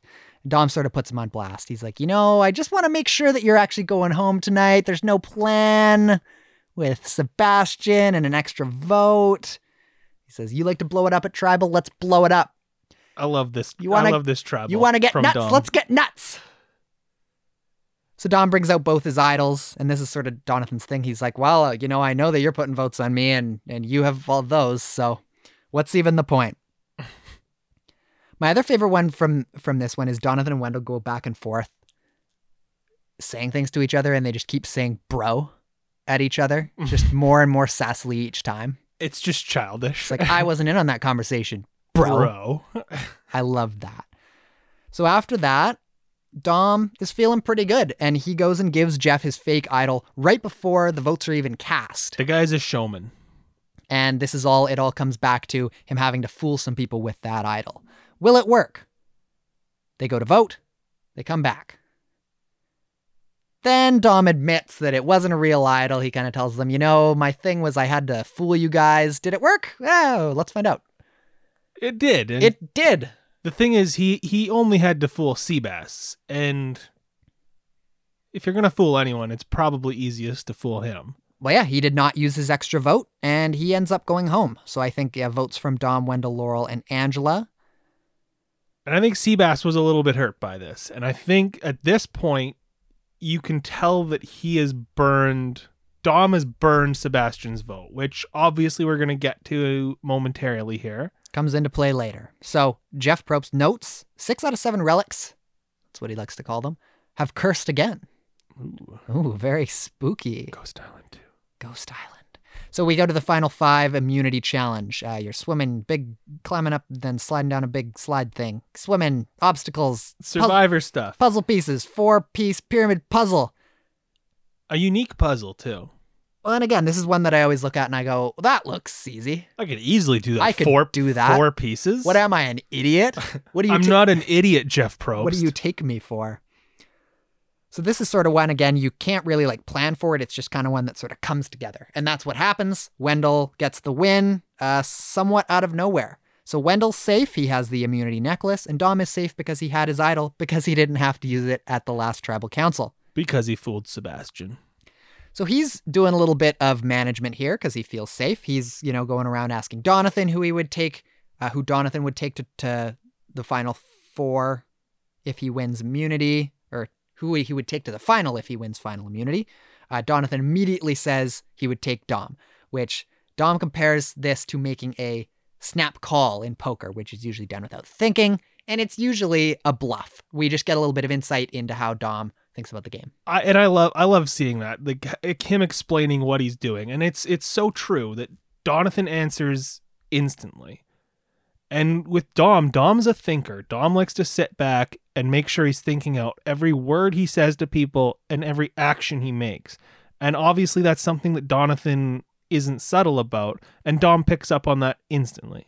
Well, and again, I think this is why this season was edited the way it was, with certain characters getting a lot of screen time because they took a lot of time to give these little moments to Dom and Wendell, just developing their gameplay and showing us how they think of the game. To the detriment of all the other survivors, but we did get to know these two players very well. So Laurel sort of realizes she's at their mercy at this point because they control a lot of power. They're both safe. Um, she also says she would take Dom to the final three, and he doesn't really believe her. Um, He's not going to believe anyone at that point. no. That tribal Donathan, he's making some good arguments. His his argument is that he is a challenge threat. Uh, loyal, uh, Laurel, loyal, loyal Laurel. Laurel makes the loyalty case for herself, saying that she's saved Wendell and Dom multiple times throughout the game, which is Which is very, very that's true. that's the hill she's dying on. She's uh that's her that's her main trait and it's an admirable one, honestly. So Wendell didn't tell Dom who he was going to use his idol on because he has his own hidden immunity idol, so he can even pick a third person that will be safe at the vote and come with them. a lot of power. A lot of power between these two guys. So af- uh, after the votes are cast, Wendell gives Laurel his idol, which is of course the uh, Eric immunity idol. and it, this we're gonna get to it, but this proves to be a pretty important play. Probably the play, I would say. He gives a nice little speech, says that she's like his sister, and although it might not be the best strategic move, he wants to look out for her. Both of these guys just ham it up here. They do. like and why not? You It- might as well. And I I appreciate it. I like I like some showmanship from my uh, Survivor players. Yeah, absolutely. So uh, the votes do go to Donathan. He goes home. Uh, the lovable little punk that he turned out to be in the end. I like Donovan. I like Donovan's story, and and I like Donathan. what did I say? Donovan. Donathan. Donathan. I like Donathan's story. Um, he, he comes from a very unique background, and something we've talked about on this podcast a lot is trying to have more diverse casts, and that that can be in many different ways. Diversity in how they were brought up, diversity in in where they're from, and and backgrounds, and and obviously Donathan has a very very unique story, being a openly gay man from a small town in the southern United States. That's something you don't see all the time. And he's just a lovable, charming guy who's portraying himself in such a positive way on the show. And he shows so much growth throughout the show. hmm And he talks about on the live show, Jeff Probst brings him out. He talks about how he was bullied after coming out, um, and he wanted to break down some walls in Survivor. So I think it's great the LGBTQ representation that we see on the show, uh, and they can just keep adding to it and improving on it, and and getting people with really unique backgrounds and stories like Donovan. So I think he's a very memorable character. Uh, I could see him coming back, honestly. I could see Donathan coming back for sure. He he maybe wasn't the most brilliant strategic player, but People love him. people love him. He Great a- story, and he adds com- comic relief at times. He's just a fun guy to have around. Is he a hero or a villain?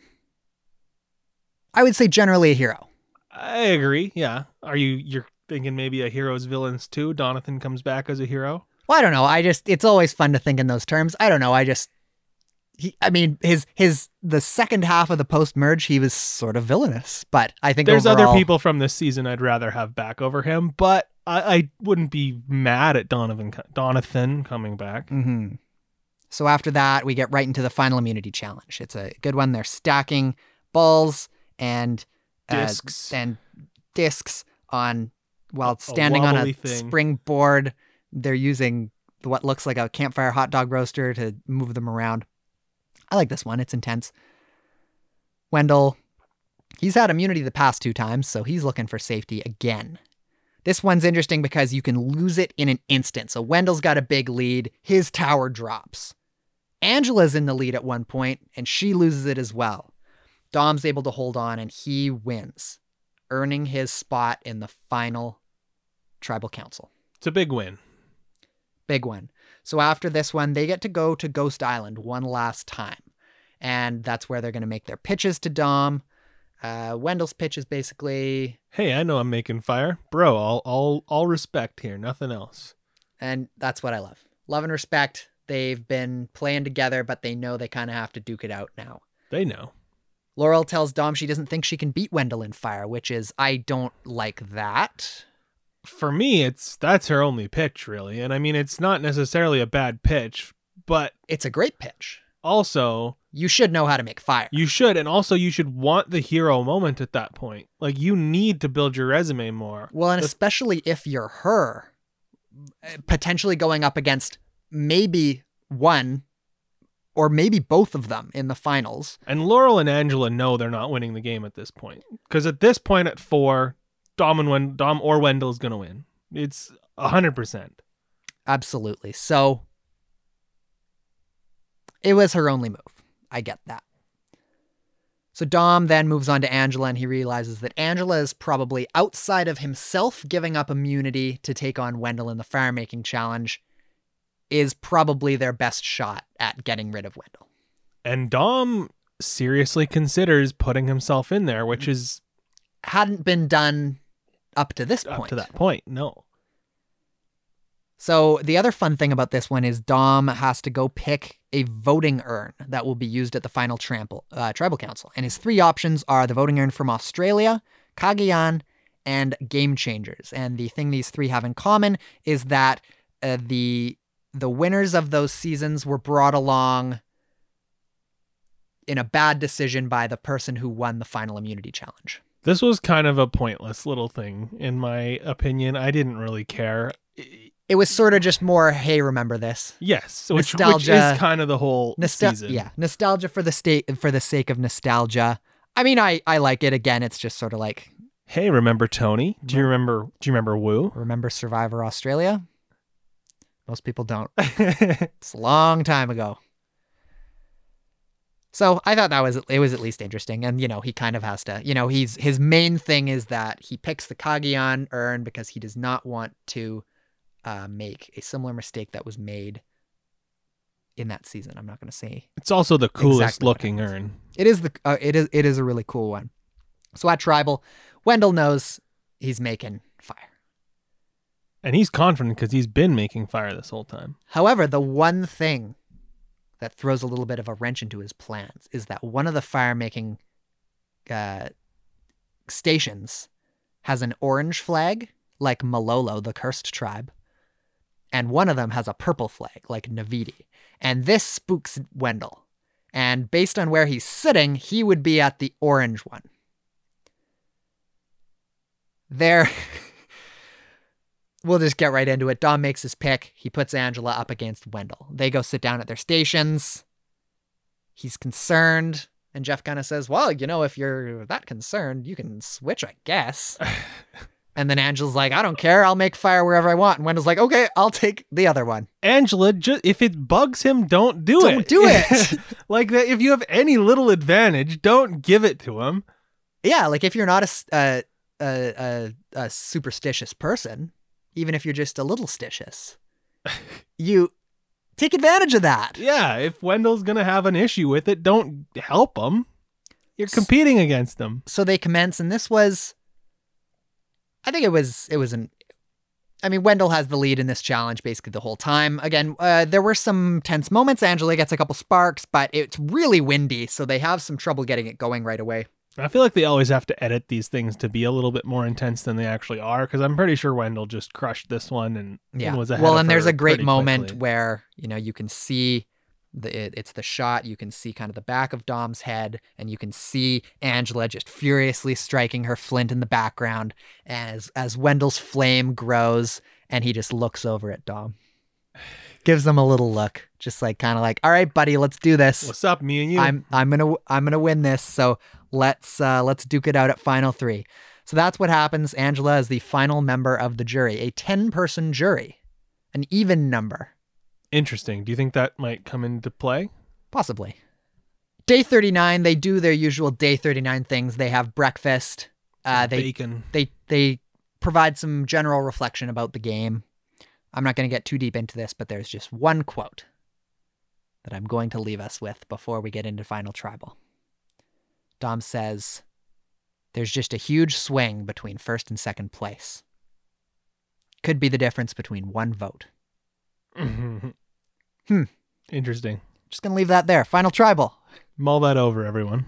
This season uses the modified Final Tribal Council uh, setup, where it's not just individual questions being asked; it's sort of a panel. The jury sort of gets to uh, speak when they, whenever they want to interject, kind of challenge the castaways on their answers. And they follow the outwit, outplay, outlast format. Yes, which sort of focuses on the the physical aspects of the game, the social aspects of the game, and the strategic. And the yeah. Yeah. Survival. And I think it's interesting because this just also just as an aside before we get into it, it just shows how well Michael knows the game because even as an 18 year old, he basically, at least from what we see, he leads this final tribal. He's the main one calling them out. He asks some really good questions. And also, just like when they're kind of BSing him a little bit, he kind of goes, no, no, no. Well, Uh, yeah, he calls He- them out calls them multiple out. times. so, and I, but I think that's interesting. And it just shows how, how much game knowledge he has. I don't think he's 18 though. the guy's like 35 for sure. He could be. So if we get right into it, Laurel, she said coming in that she wanted to have a phys- play a physical, aggressive game. She didn't. She didn't. She gets grilled for not making the move, for t- not taking when uh, Wendell or Dom out, and rightfully so. And she gets picked apart for it. And to be fair, coming into this, it's a two man, it's a two person final. Absol- Laurel is a complete non factor at this point. Absolutely. I think Well, she actually becomes a factor, I guess. But I I think for her again, it does appear that she rode coattails. I wouldn't personify her game as riding coattails because she did play an important part in their alliance. It was She's the reason they're there. they were driving the bus, but she was an important person on the bus. She was the one feeding them information and she helped them a lot. And And obviously the jury didn't know about that. So I, I do see from their perspective why they viewed her game as riding coattails. However, I think it was just she played a very quiet game and behind the scenes, which is again going back to nobody knew that she was working with Dom and Wendell. And that is now to her detriment because she was working with them, you know, before the merge. And it's at this point where they're just saying, well, you rode coattails.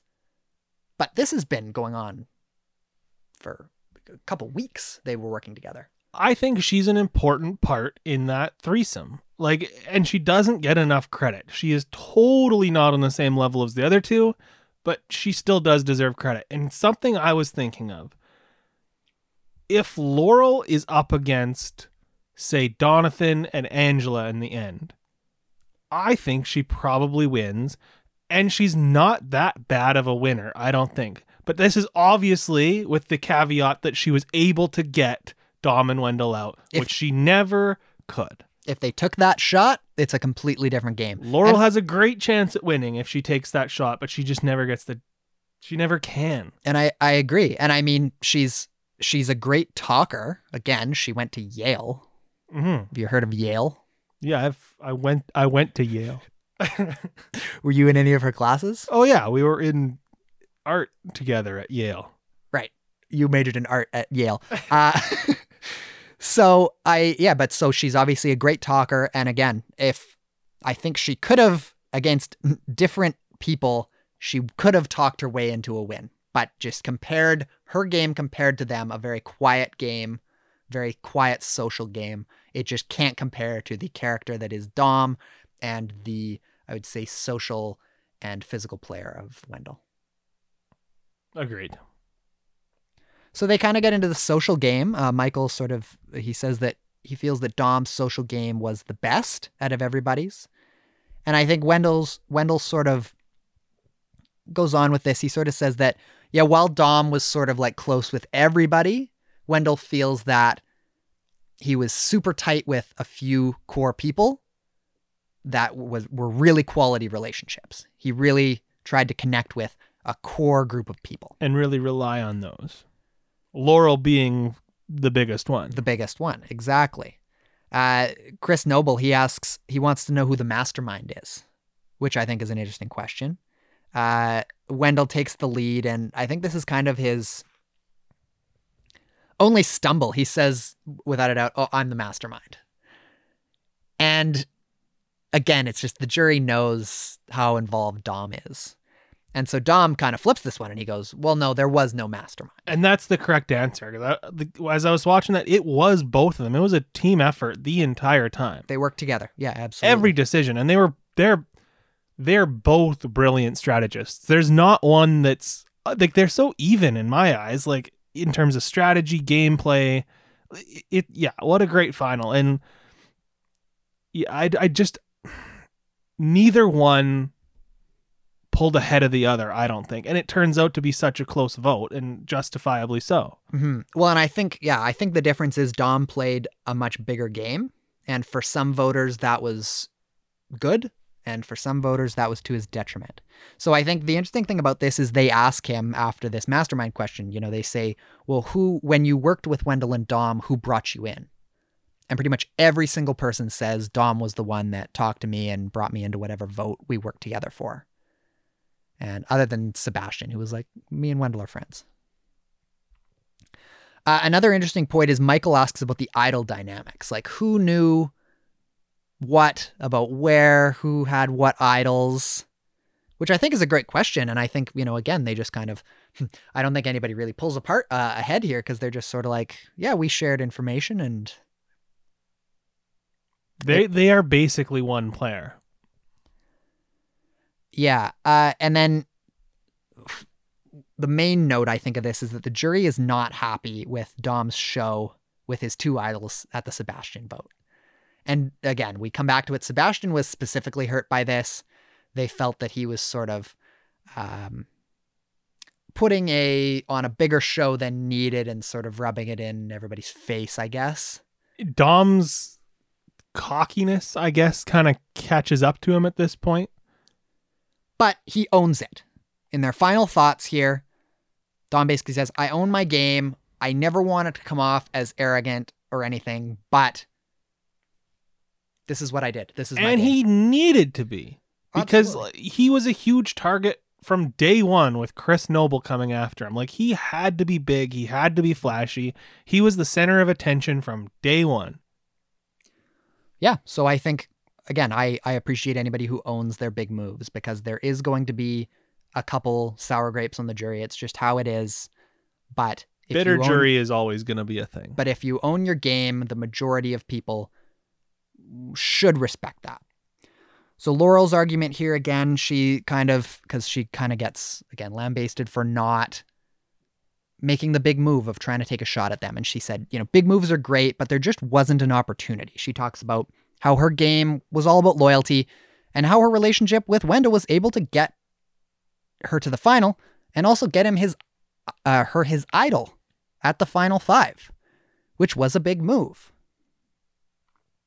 Wendell, he goes over his all around game. He's physical, social. Uh, he also talked up his we- his weird skills, building stuff, and that kind of factors into his social game. Um, I think. I mean, there are players in this game that make like cool moves, and he's just very thoughtful and strategic. Again, he's he was in there with Dom on every vote, but it was just I think they're very similar players, but Dom was flashier and more in your face, and Wendell was more subtle behind the scenes. But they're both extremely articulate and mm-hmm. extremely cunning people. Mm-hmm. But Wendell's part being more behind the scenes helped him burn less people, even though even though they were right there together. Mhm. He obviously burned less people. So we see the vote. Uh, Michael obviously voting for Dom. He's big on the gameplay, the strategy. Sebastian votes for Wendell. He says they had a good relationship. Also, he was still uh, He's just bitter, upset at Dom. Chris votes for Dom. which I loved seeing. I just loved that the res- the mutual respect there. Because Yeah. they knew they were big dogs. They knew they were going after each other, but there was nothing but respect after because it's a game. Finally, the last vote we see, Kellyn uh, votes for Wendell. She says she thinks that Wendell is the brains behind the operation. Jeff goes to get the votes. Jonathan says, Oh my God, it's over. But wait, there's more. Jeff Probst smugly says, I'm going to read the votes. which everyone gets shocked at. And the one thing I, as I was watching this, I'm like, no one realized that maybe it was a tie. Like that didn't hit on anyone quick enough. Well, like it's, it's just never happened before. that's true. So, but the with a The first tie in Survivor history. Historic. it was historic. Everyone's shocked. All the, the, the three finalists are shocked. Jeff Probst is just smirking. So he reads the vote, alternating Dom Wendell, Dom Wendell, Dom Wendell, Dom Wendell. It's 5 5. It's a tie. Now, the rules of Survivor state that the third person in the final uh, at this point becomes uh, the final member of the jury and gets to cast one vote to break the tie. That's a huge amount of pressure on Laura. Oh, huge. But I think you can sort of see in Dom's face at that point. Oh, he knows, and he says it in the reunion. He knew he had lost at that point. And Wendell didn't come out and say it. He said that he had a good idea that he was Mm-hmm. going to win, but Wendell also, I feel like, I feel like he knew. So let's just call it Wendell wins. They go to the finale or they go to the reunion and Wendell wins. And I think, again, I would have been satisfied with either either ending here with Wendell or Dom. Oh, absolutely. You cannot fault either either one. They're both very, very, very worthy winners. Like I, I don't. Is this the best final three or final two we've ever seen? Like, I couldn't think of one that was just two of the most dominant players in a season Mm-hmm. ending up in the final two, and two people that worked together the whole time had massive targets on their back Mhm. the whole time and made it to the end. Yeah, the one that comes to mind for me that it is sort of comparable. I mean, it's a completely different era, but uh, Cook Islands with Ozzy and Yul. I think that is sort of on the same level. And again, it has a similar vote where it was very, very tight. Yul won by one vote. Yeah, and and again, uh, obviously in that case they played very different games. Yul with a very cerebral, strategic game, Ozzy with a physical game, whereas these two were a bit more on par in terms of an all-around game. My question is, uh, if these guys got cast on different seasons and were not together, how far do you think they make it? I think Wendell's game go works better. I think. Dom's too flashy. I- and and Dom I think Dom needed Wendell more than Wendell needed Dom. Yeah, I think I think Dom definitely gets taken out earlier. Uh, I think he they could still go far just with he obviously has a great way of manipulating people and and making people feel comfortable with him. But I do agree that yeah, Wendell probably has the a- edge just because of he's just a little bit less abrasive. His social game's just a little bit better. Mhm. So this reunion episode was really short. It was only 15 minutes long. I don't know what happened there. Maybe programming. That was my only thought that there was some sort of programming that took over, some something they didn't have control over. But yeah, it was a weird one. hmm So I, I didn't really like that because we just basically we got to hear from Wendell and Dom, kind of the key players, and then we got a big segment for Chris Hart, uh, not Chris Hart, Kevin Hart plugging his new TV show. Which I don't think is still on. So So maybe we could have just got more of like the the cast show, the know? castaways How about some more Survivor? talking about the game. Whatever. Kevin Hart needed that attention, I guess, or that plug Yeah, he needed because the, he's not big enough. he needed the five minutes out of the 15 minute show. They gave it so much time. They Yeah, it was weird. So Wendell said he, as we said, he was very confident that he would win off Laurel's vote, and Dom said he knew he had lost as soon as it was a tie. After Jeff is done with those two, and I think this just goes to show how appreciated this character is in Jeff Probst's eyes and the show, he goes to Michael right away. Asks him some questions. So I think I think the possibilities of Michael coming back are very good. I'd say it's extremely high. I I, he- I would love to have him back. especially uh, as as I mentioned earlier, he's sort of in that influencer crowd right now. It's not like he's um he's still sort of living that lifestyle where he can go on Survivor and still get some screen time and I think that's I think he'd eat it up. And I'd yeah, I'd love to see him with another chance because I feel like I just feel like this season he got screwed multiple times. mhm. yeah, no, I I agree. He he did the best that he could with that uh, the cards that he was dealt. Plus he's beautiful. We need that guy on, on TV more. Sure. Chris and Dom, they sort of made up. I mean, they were there was always they never really like actually disliked each other. It was just a it was some some aggression on the island. Uh, Chris says they signed a peace treaty and they did an MS walk together because that because Chris's mom has MS and he uh, he talks a bit just about how you know he was a uh, he was glad he was able to get the message out while he was on there. So again, It was a nice little moment. we haven't gotten to talk about Chris Noble much this episode, but uh, good dude. Mm-hmm. Overall Another good guy dude. that if he came back, I'd have no problems with that. That'd be fun. Yeah. No, and and from what I I read, uh, again, I have I have just a couple notes from some AMAs on Reddit, but basically what we saw was who he was. Just a good dude, a little bit goofy, A little bit overconfident. sometimes a little bit overconfident, but Good heart. good heart.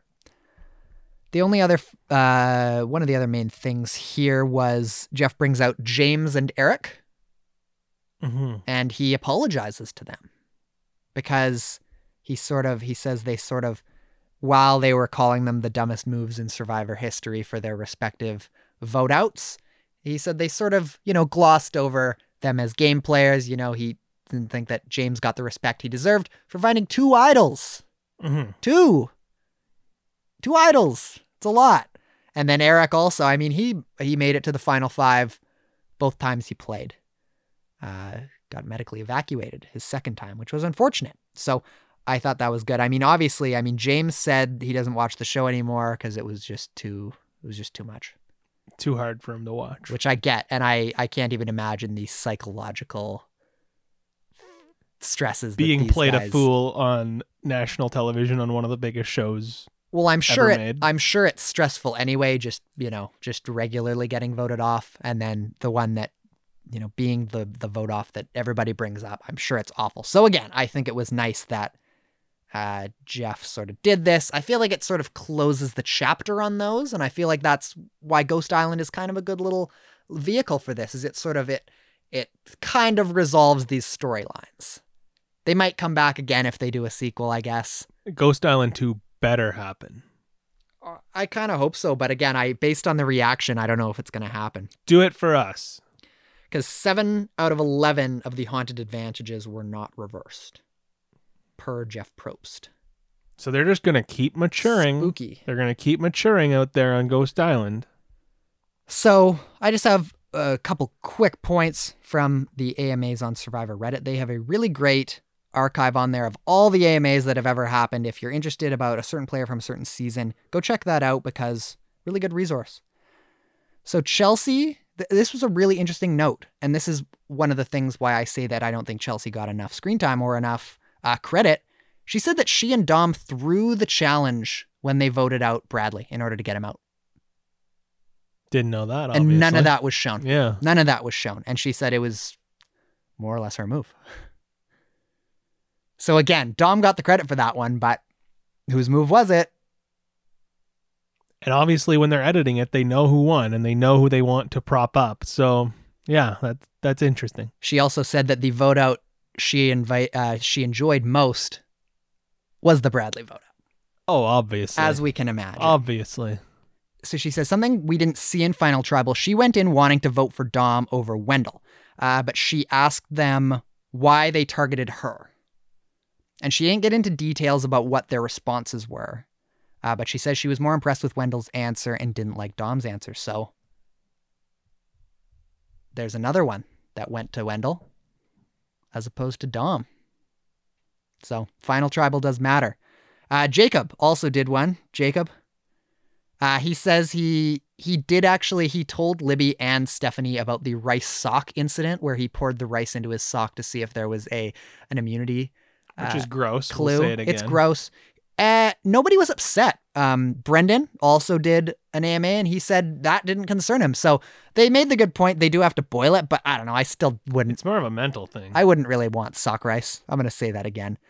Uh, a semi interesting note from Brendan's was that he was actually considered for season four Marquesas. He made it pretty far in casting, uh, just missed the cut. And here he is 32 seasons later. That's crazy. When you were telling me that earlier, and I was thinking that's so he had to wait thirty seasons essentially to get Mhm. on. That's a long Fif- wait. 15 years. He could have played with Boston Rob his first season. Could have been Boston Brendan and Boston Rob. Yeah. That would have been great. um yeah, so I think that's all we have in terms of the actual show. I think what we will do is wrap it up with some final thoughts here just after this quick little uh interlude. All right, part 2 is done and Matt, I think the spooky vibes are really flowing here. This episode seems cursed. Throughout our recording here, we my recorder died halfway through. Then we started recording again and I I didn't I didn't hit record, rookie mistake. Rookie mistake. We're on what episode six now, so we're learning. We're getting there. So, pretty spooky. Yeah. I it's- believe in curses. we're gonna have to reverse the curse. On that note, Matt, how do you feel about Ghost Island as a theme? As a theme, I actually really like it, and it's corny and it's silly, and it it does take up a lot of time from from the show. But I like it. I like bringing back the history. I like bringing back old idols, cursed idols, and one of the things I love about this show is it's cheesy. This show is stupid. It's a dumb show. Like we can all we can all admit it, it's a stupid show. And so I like that they lean into like the cheesiness and the corniness and cursed idols and maturing on Ghost Island and the idols live out there. It's all it's all dumb and gimmicky, but I eat it up and that's why I love the show. Yeah, I completely agree. That's what I like. I do have, I just have a couple issues. Again, I, I generally like it. My main one is I think for me, the most entertaining survivor players are the ones that are able to find advantages all by themselves, whether it's with clues around camp.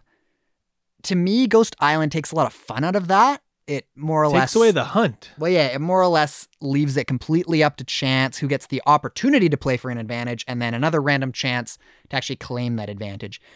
I feel like it's sort of it evens the playing field between those players that are naturally good at finding idols uh, or just flat out work harder with the people that don't. And maybe that's the point. Maybe they wanted to, you know, kind of buff uh, the people that are good at finding idols and bring kind of those um, middle tier players closer to their level.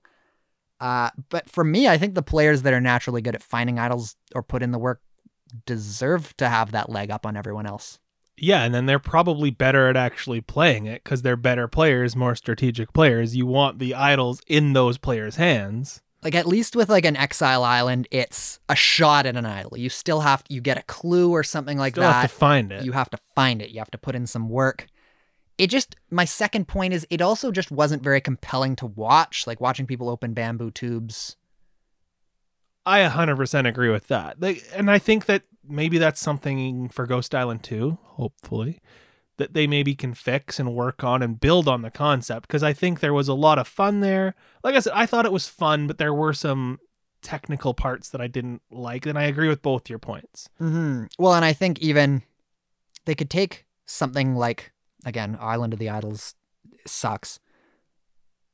But they could they could turn it into like a lesson. That was kind of the whole thing about Island of the Idols with Boston Rob and Sandra was that they'd go to the Island of the Idols and learn a lesson from them. So I think what they could do is they could turn it into here's the cursed here's the cursed advantage. Here's what this player did wrong here's a lesson about it. They could do something like that. I just think and, make a challenge out of it. I just think there needs to be just a bit more. It just it doesn't quite get the blood pumping like an idol hunt or an idol hidden at a challenge or something like that. Mhm. I I completely agree with both points. It kind of it took it took away the thrill of finding it. I, I agree. hmm So the next big question that it comes down to here is Matt, who do you think deserved to win this season? Both of them deserve to win. I'll say that. Who I would have Who's voted the for? most deserving? who I would have voted for, um, I would have voted for Dom personally. I just think he did more of the dirty work. I think he was flashier, which I personally appreciate. I've said it multiple times. I like chaos. I like people that are putting on a show. People that this Survivor is here to entertain us. Eh, So entertain us, and Dom gets that, and I I think I would have appreciated that more. Was he a little bit rough around the edges, and did he was he maybe a bit too cocky and bold, and maybe push people the wrong way? Yeah, he did, but that's part of the game, and that's what he needed to do, and that's just who he is. He's a brash guy from from New Jersey. He's Dom, and I respected that part of his game. Wendell completely deserving though, and I completely I completely see why people would want him to win. For me, it's Dom. Yeah, I would take the other side. I think that Wendell's game, as we said earlier, probably applies better generally to most Survivor seasons. I think just his social game of just being able to relate to people and not piss people off the way Dom did. I think he had almost as many advantages as Dom did, and he made just as many big moves, but he wasn't as I don't think it was arrogant the way Dom went about it, but that's the way it was perceived on the jury. So I think Wendell's jury management is a lot better because while Dom played a great game, and I do agree in a vacuum, he probably deserves to win. Uh, he's probably the most deserving to win. But I think in this game, I think the jury management was very important and knowing who was on there, and they did not like how Dom handled some of his big moves. to piggyback to piggyback off of what you're saying there i agree with you. This is for me personally if i'm putting myself on the jury knowing how i like to watch this game i'm voting for dom. If i'm looking at these two players and i'm saying who would i who would i tell someone to model their game after? I would tell them to model their game after wendell not dominic.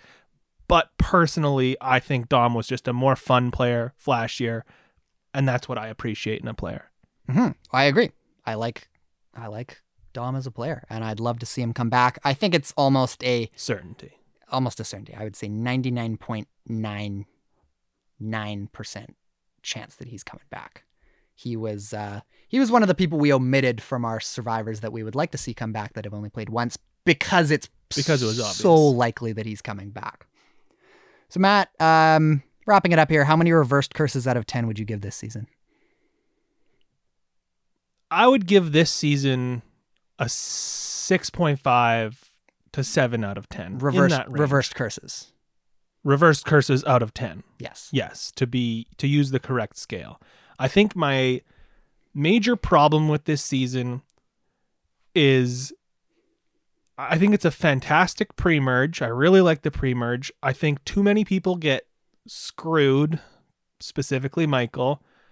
Uh I think there's underdeveloped characters as you go on, and I think it's bad casting. I think there's too many people that aren't compelling. And obviously, there's two people who are insanely compelling and they command all the screen time and they command all the, you know, people will say they got a good edit and they were, but I think they commanded that.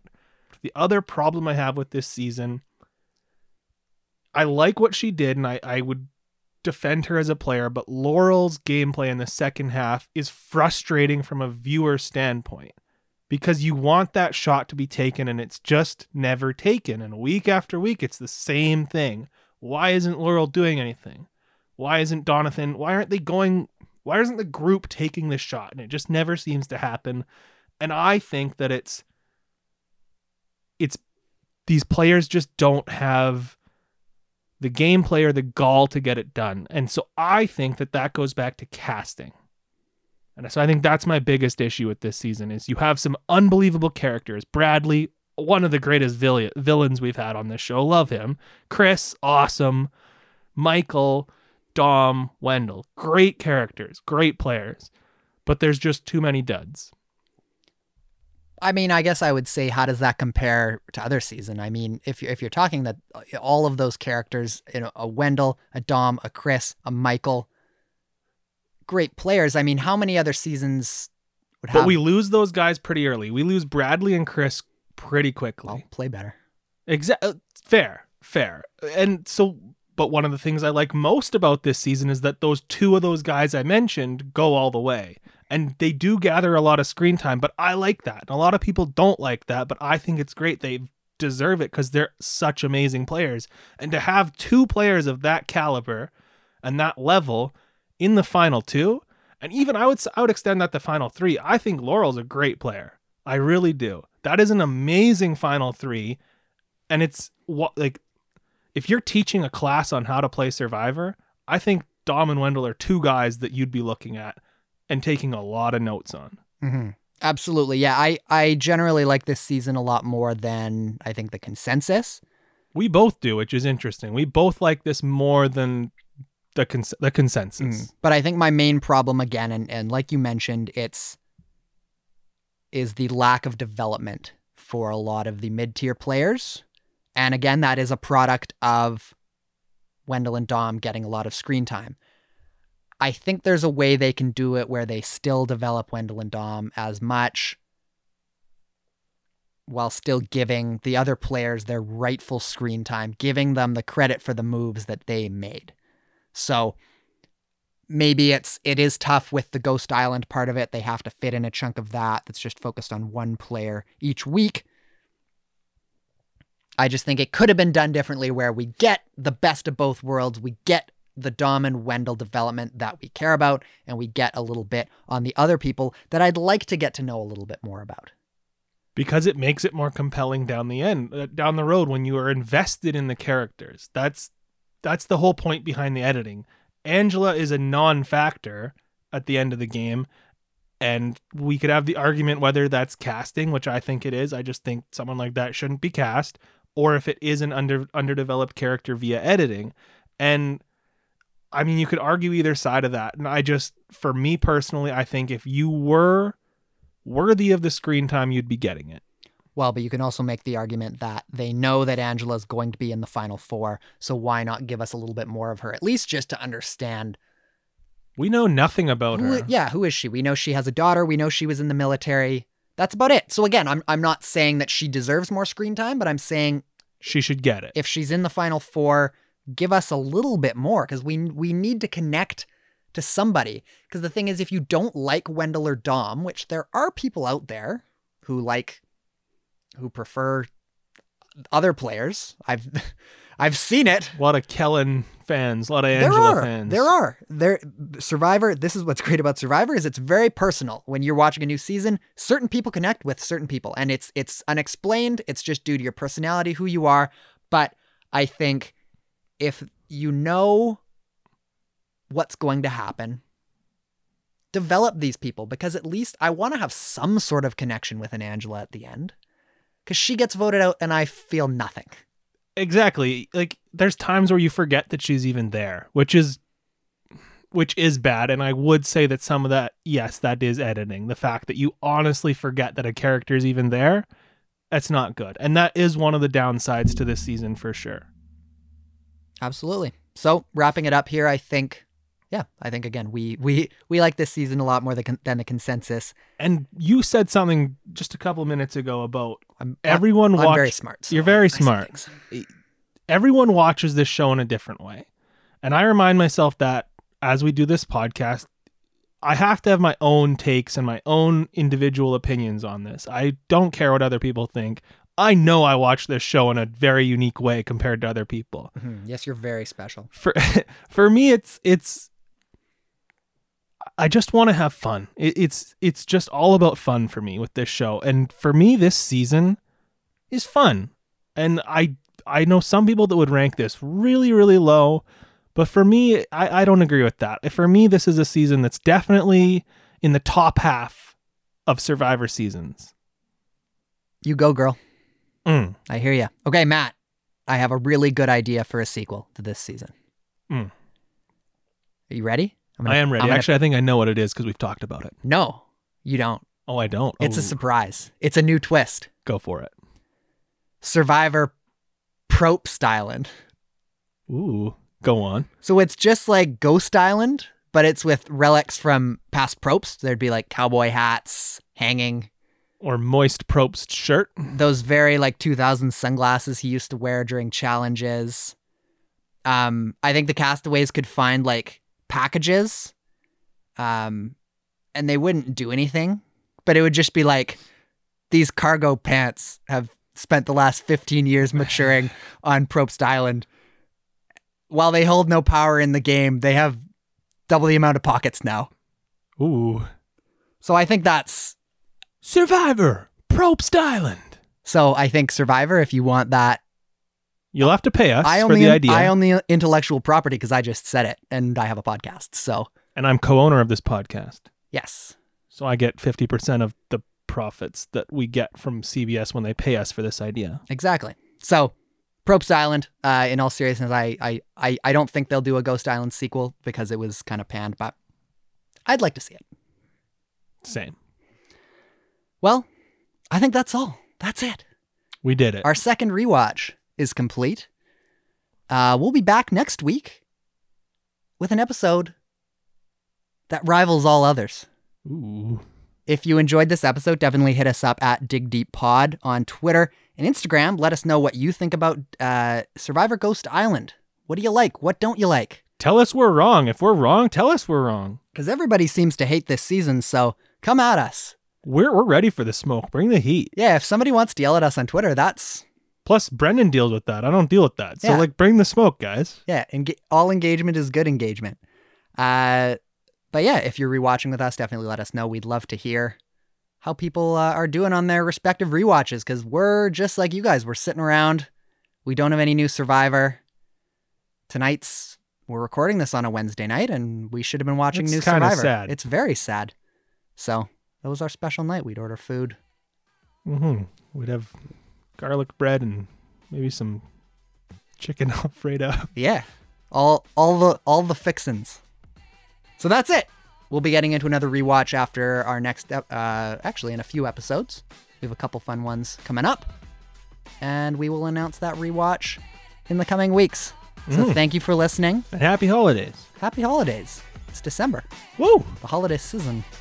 All right. Good night everybody. Good night.